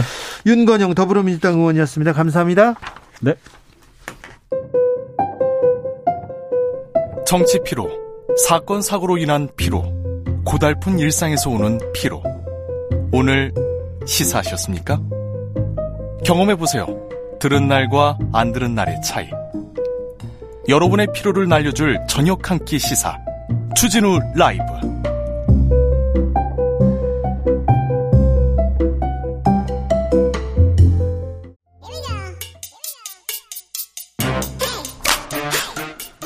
뉴스를 향한 진지한 고민 기자들의 수다 라이브 기자실을 찾은 오늘의 기자는 은지옥이요. 수사인 김은지입니다. 오늘 준비한 뉴스부터 가볼까요? 네, 법무부가 탈검찰화에 대해서 역진하고 있습니다. 검사들이 그러니까 법무부의 자리 그냥 다시 다 차지하고 있다는 거죠? 네, 그렇습니다. 문재인 정부에서는 검찰 개혁의 일환으로서 법무부에서 있었던 파견 검사를 상당 부분 없앴었거든요. 네. 그런데 이제 이것이 다시 돌아간다라는 지적을 할 수 있는 상황인 건데요. 네. 최근에 법무부가 인권 정책과 여성 아동 인권과에 각각 검사 한 명씩을 보냈습니다. 예. 뿐만 아니라 국가소송과 상사법무과, 상사법무과는 상사 그러니까 무역과 관련된 일을 한다라고 보시면 될 텐데요. 거기와 또 행정소속과 이런 곳에도 검사를 각각 한 명씩 배속했다라고 하고요. 네. 뿐만 아니라 법무심의관실에도 두 명의 검사를 배치했다라고 합니다. 네. 이러한 여섯 개 부서 같은 경우에는 문재인 정부에서 박범계 장관 시절에 파견 검사를 한 명도 보내지 않았던 곳이거든요. 그런데 한동훈 법무부에서는 다 검사로 채우겠다 이렇게 생각하나 보죠? 네, 실제로 지난 6월 25일에 이러한 기조를 예고한 바가 있습니다. 전 정부의 탈검찰화 기조에 따라서 전문성이 부족해졌다 이런 진단을 했거든요.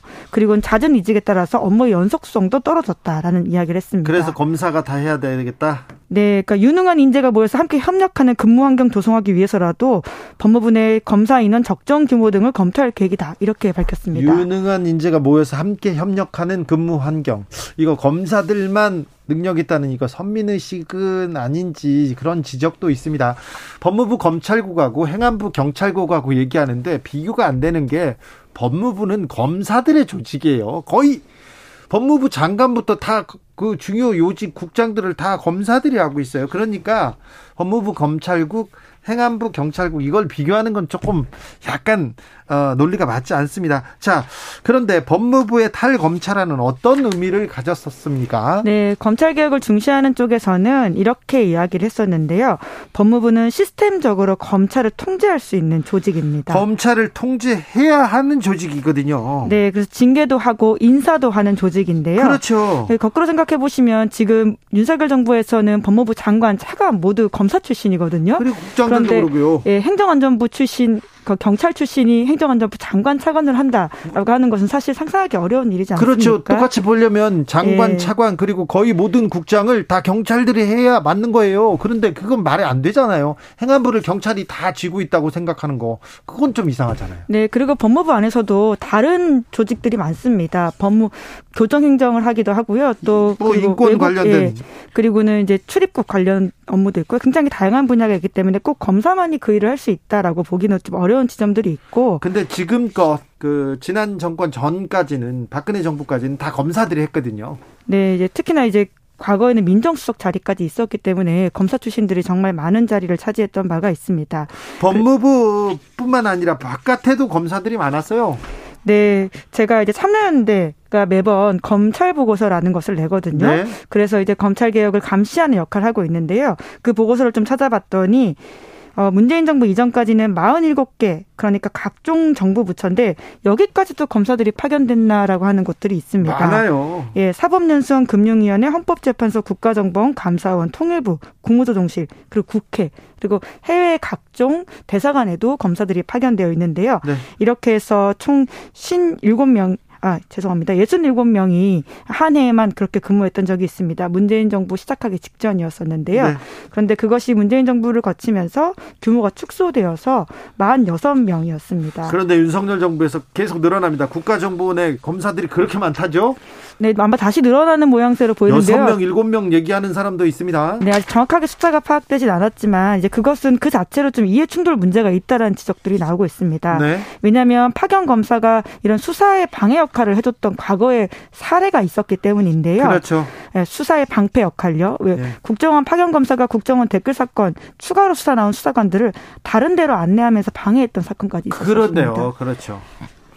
그런 그 과거가 있었어요. 맞아요. 네. 다음 뉴스로 가볼까요? 네, 감사원장 발언이 논란되고 있습니다. 네.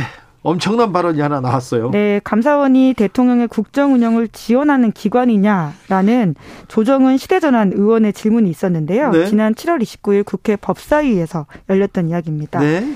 최재 감사원장이 뭐라고 답했냐면요. 어, 그렇다라는 취지로 이야기했습니다.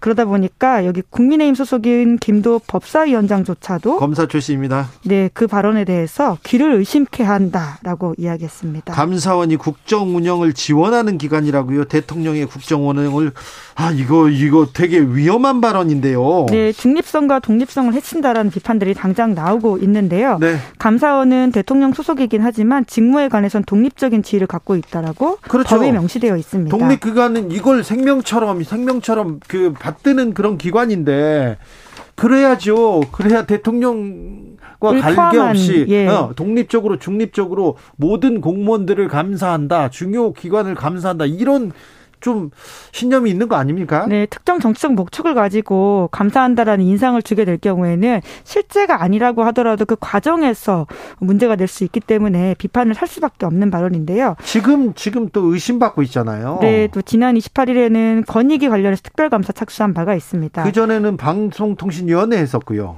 네, 여러 그리고는 이제 한국개발원 같은 KDI라고 보통 불리죠. 네. 홍장표 전 KDI 원장도 감사원의 갑작스러운 감사로 조직과 직원이 불이익을 겪을까봐 사퇴했다 이렇게 밝히기도 했습니다. 그렇게 보면 지금 문재인 정부의 임기 남은 위원장들 그 사람들 기관장들, 나가라고 예. 나가라고 지금 감사원 내보낸 거 아니야 이렇게 국민들의 의심을 받기에 충분하잖아요. 네. 같은 당, 그, 그, 지금 정부 여당이라고 할 수 있는 국민의힘 법사위원장도 비판을 한 발언이다. 이렇게 보시면 될 것 같습니다. 그런데 이런 발언을 하는 걸 보면 이분이 생각이 있는 건지. 예. 뭐, 뭐. 게다가 최재형 감사원장도 과거에 감사원장이지 않았습니까? 그렇죠. 그때도 사실 감사원장 자리를 끝내지 않고 바로 정치권으로 직행해서 그렇죠. 감사원의 정치적 그 중립성에 대해서 굉장히 비판받은 바가 있는데요. 연이어서 이번에 감사원장이 부적절한 발언이 나와서 네, 지금 집중적으로 네, 비판을 받고 있습니다. 그렇습니다. 감사원의 정치적 중립이 굉장히 의심받고 있는 상황에 이런 발언 나왔습니다. 감사원에서는 다급하게 해명 자료 냈습니다. 네, 해명 자료 그래도 말씀드려야 될 것 같은데요. 최 원장 발언의 취지는 감사원이 대한민국 발전과 행정부의 국정 운영을 살펴서 국민의 행복과 국가 발전을 위한다는 의미였다. 이렇게 해명했습니다. 해명은 했는데요. 네. 급히 해명을 했습니다. 다음 뉴스로 가보겠습니다. 네, 한 인사의 아시아 순방을 두고 미중이 세게 붙었습니다. 낸시 펠로시. 미 하원 의장이 한번 간다고 했더니 뭐 전쟁 발언 나오고 막 훈련하고 난리가 났어요. 네, 긴장도가 아주 올라갔고요. 네. 네 미국의 대통령 승계로는 두 번째 그런데 권력 수인이 3위라고 할 수 있는 3위다. 인사입니다. 대통령, 부통령 다음에 하원 의장이에요, 거기는. 네, 그런데 이제 7월 29일부터 아시아 순방을 시작했는데 네. 대만을 갈지를 두고는 굉장히 미국과 중국 사이의 긴장도가 올라가 있는 상황입니다. 예. 지금 이제 어, 이 싱가포르를 시작으로 해서 한국, 일본, 말레이시아 찾는다라고 했는데요. 네. 7월 2일 혹은 3일에 대만을 갈 수도 있다라는 이야기가 대만 언론에서 나오고 있는 중입니다. 그래요? 네. 지금 대만 기자들이 그렇게 보도를 좀 하고 있고요. 추측도 나오고 있고 미국 외신에서도 그런 이야기 나오고 그런데 있는데요. 그런데 중국이 너무 반발하고 있어서 이게 가능할까요? 네, 이제 그러다 보니까 마지막까지 좀 살펴야 되는 상황인 것 같긴 한데요. 중국으로서는 이제 앞으로 10월에 당대회가 있습니다. 네. 여기서 이제 시진핑 국가주석의 3년임이 결정되는 중국 으로서는 아주 중요한 국가 이벤트라고 할 수 있는데 네. 내부 결석 방해된다 이렇게 판단하는 것으로 보입니다. 왜냐하면 낸시 펠로시 의장은 과거에 1991년 베이징 천안문 광장을 방문해서 중국의 민주주의를 위해 숨진 이들에게 라고 적힌 플래카드를 펼친 바가 있습니다. 네. 그러다 보니까 CNN에서는 이런 보도까지 하고 있는데요. 중국은 펠로시 의장의 대만 방문을 심각하게 받아들이고 있다라고 하는 것인데 네. 원래 지난 4월에도 한번 방문하려고 하다가 네. 코로나19 감염돼서 취소한 적이 있거든요. 그런데 계속 가시려고 그래요. 네, 이제 여러모로 본인한테 정치적 의미가 있는 행보이기 때문에 그렇게 하는 것으로 보이는데요. 네. 긴장도가 올라가고 있긴 합니다. 중국에서는 지금 계속해서 군사적인 무력 시위를 하고 있고요. 중국 인민해방군도 일제히 전투 준비 강조하고 있다라고 합니다. 전투 얘기 나와요. 근데 계속 대만에서는 막 환영한다고 얘기하고요. 네, 아시아 전반의 긴장도가 올라가는 상황이다 보니까 남일 같이 안 보이는 게 있습니다. 그렇죠. 예. 긴장이 이렇게 긴장도가 올라가면 아니 그러면 안 되죠 이렇게. 네 그리고 이 일정 이후에 또 한국을 방문하거든요. 4일에 네. 지금 한국에 와서 한국의 국회의장과 이렇게 기타 등등 인사들을 만나기 때문에 네. 여러모로 주목이 되는 상황입니다. 네. 아. 자, 미국의 권력 순위를 제가 3위라고 말씀드렸는데, 아, 미국 대통령이 이렇게 유고, 많은 문전 사고가 생기면요. 일단 권력 순위 1, 2, 그러니까 권력 순위 2위, 2위는 부통령입니다. 그러니까 부통 대통령 부통령. 그다음에 하원, 하원 의장, 의장이죠. 그리고 네. 상원 임시의장, 그리고 국무장관 순으로 이렇게 쭉 이렇게 지정 생존자 이렇게 순입니다. 네. 그냥 네, 그렇다고요. 예, 권력 순위 순, 순위 3위라고는 볼 수 있죠. 네, 승계가 두 번째이고요. 네, 그러니까 예. 권력 순위 3위. 예. 말을 틀리게 한 건 아니에요. 네. 기자들의 수다 시사인 김은지 기자 함께했습니다. 네, 감사합니다. 교통정보센터 다녀올게요. 정현정 씨.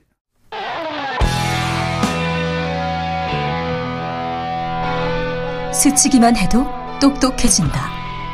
드라이브 스루 시사 주진우 라이브.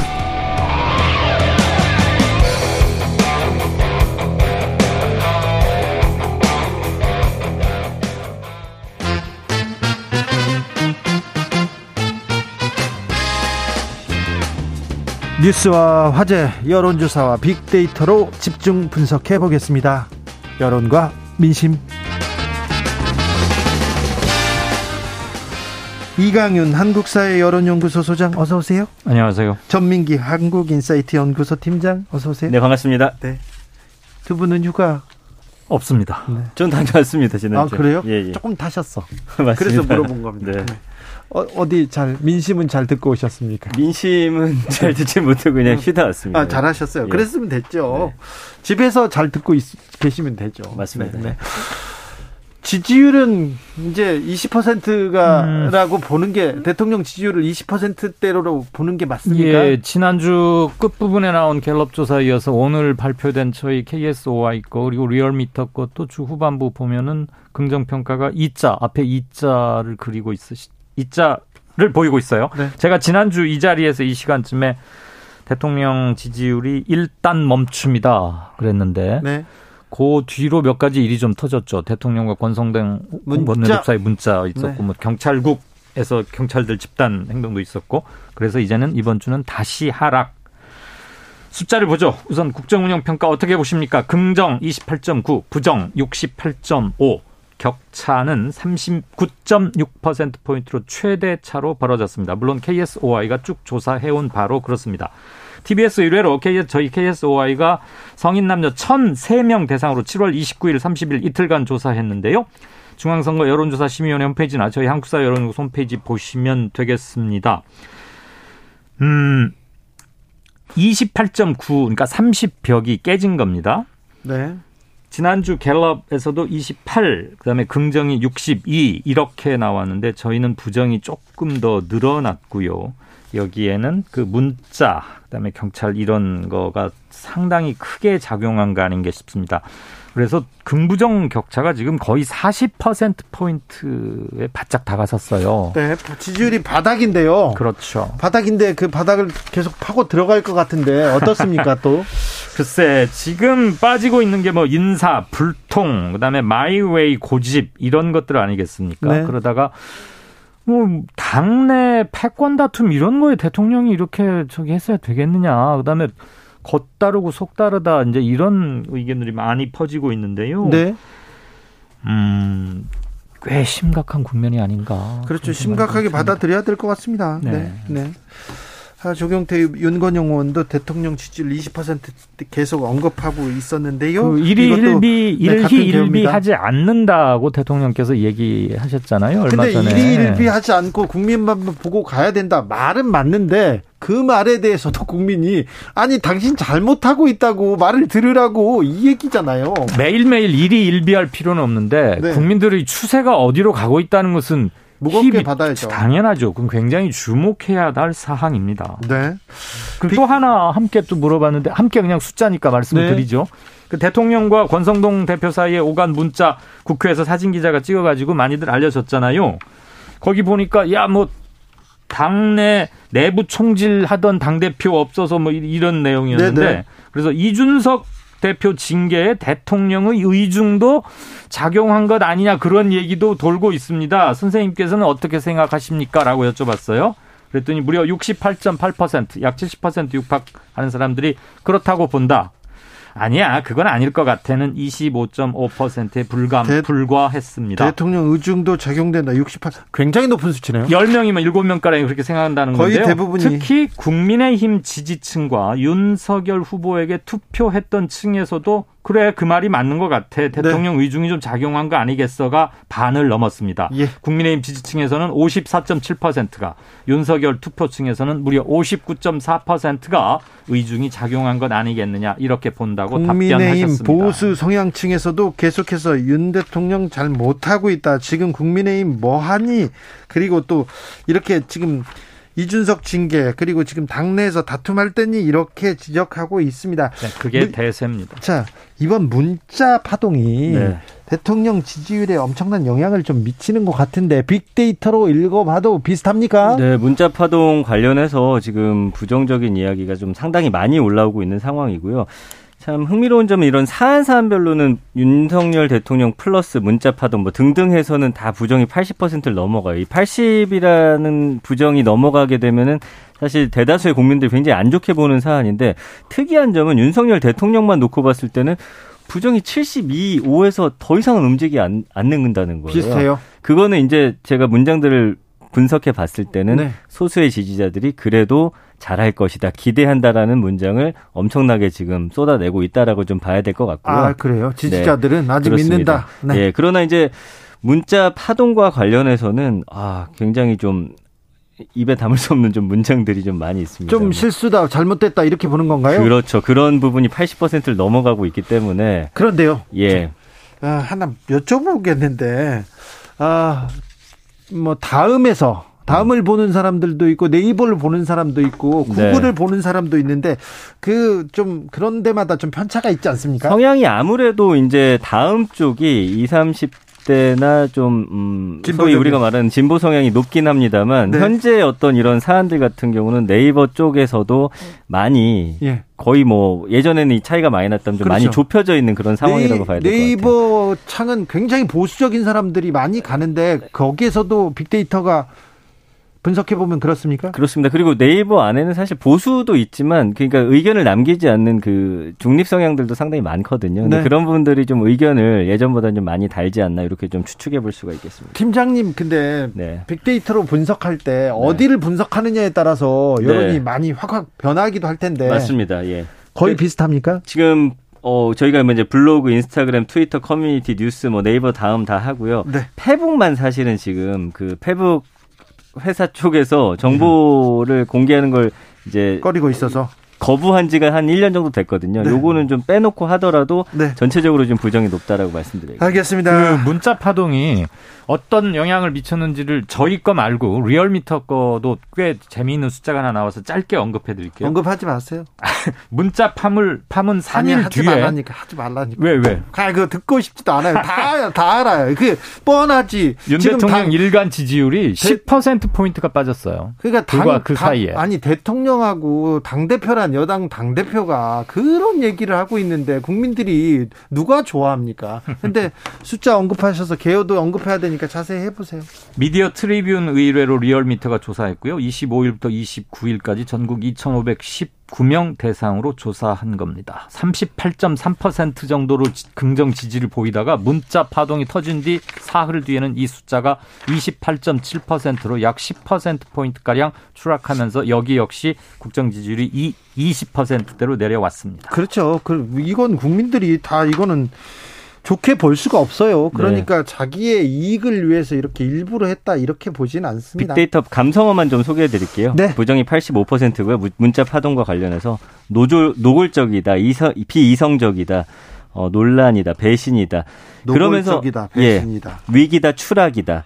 그런데 혼란스럽다. 거기 안에 물가 급등이나 경제 키워드도 있거든요. 이것은 네. 무엇을 이야기하느냐, 지금 이러고 있을 땐가라는 그런 좀 심중을 읽을 수가 있죠. 주요 이슈에 대한 정책은 내놓지 않고 당내 패권 다툼으로 이렇게 흘러가니까 당연히 인상을 찌푸리시죠. 그렇죠. 지금 민생 챙겨야 되는데 경제 챙겨야 되는데 이게 국민 민생 경제와 무슨 상관이에요? 비대위를 하든 뭐 조기 전대를 하든 그거는 당권을 잡겠다고 권력을 잡겠다는 그 사람들의 싸움 아닙니까? 생각해 보니까 국민들이 이렇게 딱 보니까 아니 이 사람들 선거 때는 우리가 뭘 잘하겠다 국민을 위해서 뛰겠다고 했는데 이 사람들 능력도 없고 실력도 없는데 노력도 안 해 이렇게 생각하는 거 아닙니까? 그래서 어, 싸늘한 눈 눈처리를 볼 수밖에 없어요. 이번에 대통령 휴가 가서 반성하고 와야 됩니다. 자성하고 안 간다는 거 아니에요, 그래서? 아니 그래도 일, 일하러도 안 간다고 하지 않습니까? 대통령 휴가에 대해서도 네, 가능합니까? 휴가 이야기가 있죠. 일단은 뭐 다시 이야기를 번복하긴 했지만 네. 그 휴가 관련해서는 현재 어, 부정이 82%입니다. 그래서 추락, 민폐다, 이제 질렸다, 풍전 등화다. 이제 위기다, 어, 어려운 상황이다. 뭐 이런 표현들이 좀 많이 나오고 있어요. 그러니까 아니 국민들이 그래도 대통령도 예. 누구도 휴가는 가야지 여기까지는 됐는데 지금 그 시각조차 어, 좀 싸늘한 거 아닙니까? 아니 지금 휴가 가는 것 자체를 시각 굉장히 부정적으로 보고 있죠. 예. 그 며칠 어디를 가고 안 가고가 중요한 게 아니고 예. 전체 전국을 대하는 기본 태도 예. 생각이 바뀌지 않으면 네. 서령 휴가를 취소한다 한들 기본적인 인사나 이런 것들에서 큰 변화가 없으면 글쎄요 한 번 실망한 민심이 돌아오기가 그렇게 쉽지는 않지 않을까. 그래서 이번에는 뭔가를 좀 보여줘야 될 것 같아요. 네. 좀 달라진 점을 보여줘야 될 것 같아요. 일단은 눈에 보이고 가장 쉬운 거 우리가 동의할 수도 있는 것이 인사가 만사라는 말이 있듯이 그렇죠. 문제되는 사람들에 대해서는 확실히 좀 정리를 하고 네. 대통령도 아 이거 내가 실수를 했는데 차제에 국민들의 따끔한 지적을 받아서 좀 고치겠습니다 하면 나름대로 명분도 쓰는 겁니다. 네. 이게 자기 부정이라고만 생각할 일이 아니고요. 네. 제가 그, 전, 전 총리하고 네네. 이렇게 얘기를 좀 깊게 나눴는데 그때 이제 어, 대통령의 지지율이 막 계속 빠지고 있었을 때였는데 음. 근데 그 오히려 어, 네. 오히려 사실은 지금 잘못된 부분에 대해서 인정하는 태도도 좀 중요할 것 같아요. 왜냐하면 그거를 이제 역전하기 위한 어떤 정책들을 내놓는데 그런 부분이 또 공감을 못 받다 보니까 오히려 더 역효과가 나는 것 같습니다. 그 전 총리가 하는 말이 뭐였냐면은 음.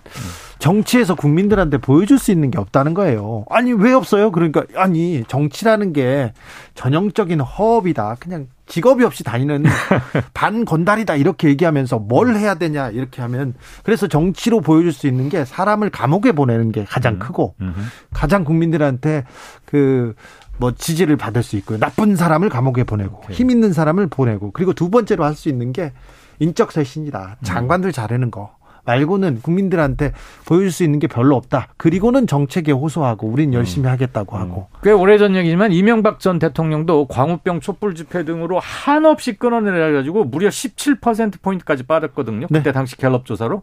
그리고 나서 마지막으로 택한 게 처음이자 마지막으로 택한 유일한 조치가 청와대 수석 7명 전원 교체였어요. 네네. 네.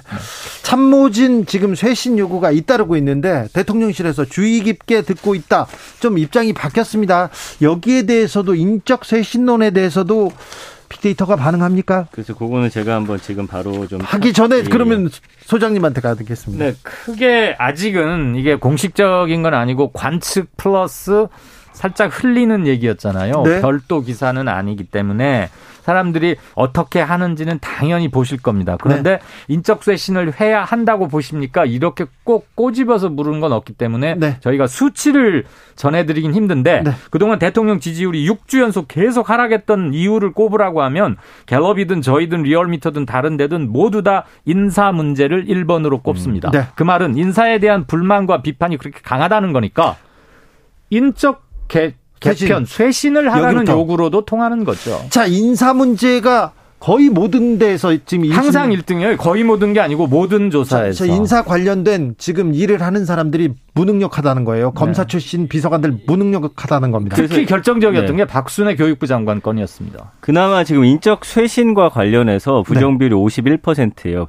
사람을 잘 쓴다 하면 그 사람들이 이제 이 국가에 이바지하고 일하는 부분으로 긍정적으로 좀 돌릴 수 있는 가능성이 있다는 건데 기대되다 강화하다 필수다 검증을 좀 더 철저히 하고 네. 그 자리에 맞는 사람을 앉히는 부분에 대해서 잘한다라고 한다면 그나마 부정 여론을 좀 돌릴 수 있지 않을까 지금 빅데이터 상에서는 그렇게 보여집니다. 네 검사 출신인들이 유능하다 그렇게 지금 대통령과 어, 법무부 장관 그리고 주변 사람들이 계속 얘기하고 있는데 지금 인사 관련해서는 검사들의 유능함이 하나도 보이지 않습니다. 이게 뭔가 이렇게 생각합니다.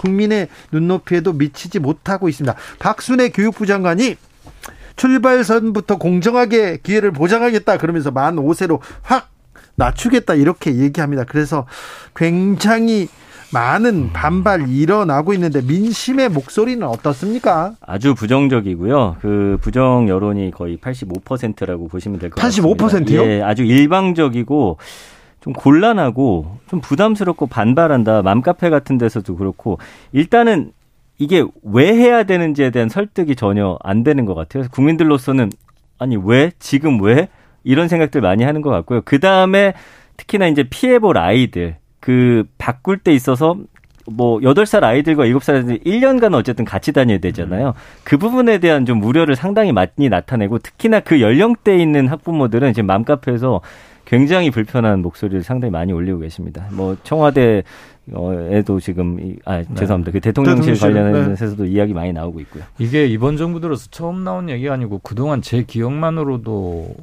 이명박 정부, 박근혜 정부, 문재인 정부에서 살짝 검토하다가 논의되고 검토되긴 했는데 네. 현실적으로 무리가 굉장히 많을 뿐더러 확실한 기대 효과를 측정하기가 애매한 점도 있고 그래서 결국은 다 접었던 사안인데 그리고 이 건이 이번 대통령 인수위의 또는 새 정부의 정책 과제 어디에도 들어있지 않았었어요. 물론 꼭 거기에 있는 것만 하라는 얘기는 아니지만 사전 준비 없이 바로 한다는 게 그렇고 또 하나 1년 몇 개월을 이렇게 취약 연령을 앞당기면 그동안은 현재는 유치원에서 그 부분을 커버하고 있었는데 그걸 공적 국민학 어, 초등학교 체제에서 어떻게 그걸 하겠다는 보관도 좀 없고요. 만 6세로 만 5세로 내리자는 거 아닙니까? 네. 그게 OECD에서도 굉장히 적은 국가만 제가 알기로 한네 나라 정도만 네네. 그렇게 하고 나머지 26개국은 지금 우리처럼 하고 있더라고요. 그래서 이게 그렇게 급히 할 일이 아니고 논의를 정말 다시 한번 해봐서 네. 그렇게 해야지. 그 교육은 100년 되겠는데 항상 정권 바뀔 때마다 이렇게 해보다 말면 되겠습니까? 급히 할 일이 아니다라는 게 좀 중요한 포인트인 것 같습니다. 네. 아까 뭐 계속 얘기하고 있지만 인적 쇄신 그리고 경제 경제를 먼저 살리고 네. 그 이후에 이런 부분들은 좀 차차 논의를 통해서 해야 되는데 좀 급작스러운 거죠 사람들이 지금 느끼기. 정권 초기부터 지금까지 두 분이 해온 말이 다 그렇습니다 인사 사람을 좀 잘 쓰시고 그다음에 급히하지 마시고 국민의 목소리를 들어라 이런 얘기를 계속 하고 있는데 지금 기본적으로 그 부분이 안 되는 것 같습니다.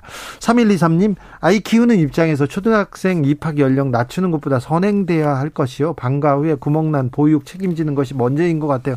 뭐가 중요, 중요한지도 좀 우선순위를 정해달라 이런 얘기도 좀 있습니다. 자, 개머리 걸고 개고기, 개고기 팔아. 개고기 발언이 또 나왔어요. 이준석 대표. 이준석 대표에 대한 이준석 대표를 어떻게 하느냐에 따라서 지금 이 국민의힘도 어디로 가느냐 이렇게 지금 나눠질 것 같은데 빅데이터에서는 어떻게 읽고 있습니다. 일단 이 부분은 92%가 굉장히 부정적입니다. 그래서 이런 갈등이라든지 이런 부분을 굉장히 우려하시는 목소리고 굉장히 부정적으로 지금 보는 그런 음, 이해 어, 그런 키워드들이 상당히 많이 보여지거든요. 일단은 뭐 당내 어떤 주도권 싸움도 좋지만 어 그래도 일정 부분 이준석 대표가 뭐 잘못은 이제 차차 가려지겠죠 이후에 네. 그러나 그동안 이 어쨌든 당을 위해서 이 일정 부분 한 일에 대해서는 좀 인정하고 그 부분을 그렇게 무참히 짓밟는 거에 대해서는 좀 좋지 않게 보는 특히나 젊은 세대 그런 반응들이 훨씬 좀 높게 나오고 있습니다. 같이 가기 힘든 사람으로 이준석 대표를 흉중에서는 정리를 한 것 같아요. 지금 비대위 전환도 사실상 이준석과 이준석은 절대 복귀 못 시킨다 이 얘기 네, 아닙니까? 지금 이제 권성동 원내대표 직무대행직 내려놓고 가면 비대위로 갈 게 거의 확실시 되는데 네. 그렇게 되는 순간 6개월 중징계, 막 중계 후에 당원권 다시 복귀 이건 난망해지는 거죠. 예? 그러면 자연스럽게 밀려가는 겁니다. 그런데요, 여론조사. 네. 자, 빅데이터 민심과 여론으로 읽어보자고요. 정치권에서는 음. 있지 않습니까? 권력자한테 두들겨 맞는 게 본인에게는 크지. 그렇죠. 쑥쑥쑥 크는데 그렇죠. 그러니까 이 문자 파당도 그렇고 예전에 지금... 유승민 원내대표가 박근혜 레이저에 컸잖아요. 네. 그리고 지금 이준석 대표 음. 사실 문자 파동으로 대통령과 원내대표한테 두들겨 맞으면서 더 크는 거 아닙니까? 그렇죠. 네. 심정적으로는 당연히 그러하죠. 그렇죠. 국민들은 어유 너무하네 그러면서 음, 음, 심정적으로 음, 음. 마음을 주지 않습니까? 예, 예. 그래서 뒤에서는 웃고 있을 것 같아요. 그렇지 않을까요? 그래서 뭐 그거까지 빅데이터에서 읽어내기는 좀 힘들 게 근데 도대체 수사 예. 결과는 예. 언제 나온다는 겁니까? 경찰 수사 그거하고는 상관없다는 게 지금 국민의힘의 예. 얘기 아닙니까? 그래서 뭐 별게 없다는 얘기도 있던데 들리는 말에 의하면 들리는 말에 까짓 거는 그냥 없던 걸로 하죠 일단. 근데 어쨌든 확실한 건 그 이준석 대표 역시도 SNS 활동을 많이 하는데 현 정부를 조롱한다든지 이런 부분보다는 좀 그걸 줄이고 약간 네. 가만히 있는 게 오히려 이 빅데이터 상에서 긍정 여론이 좀 더 높아지는 상황이거든요. 그러니까요. 재승 박덕. 네. 네. 개고기 골룸 너무 거칠어요. 네. 여론과 민심 읽어봤습니다. 이강윤, 전민기, 전민기, 이강윤 두 분 감사합니다. 고맙습니다. 저는 여기서 인사드리겠습니다. 돌발 퀴즈 정답 깡통 전세였습니다. 깡통 전세. 저는 내일 오후 5시 5분에 돌아오겠습니다. 지금까지 주진우였습니다.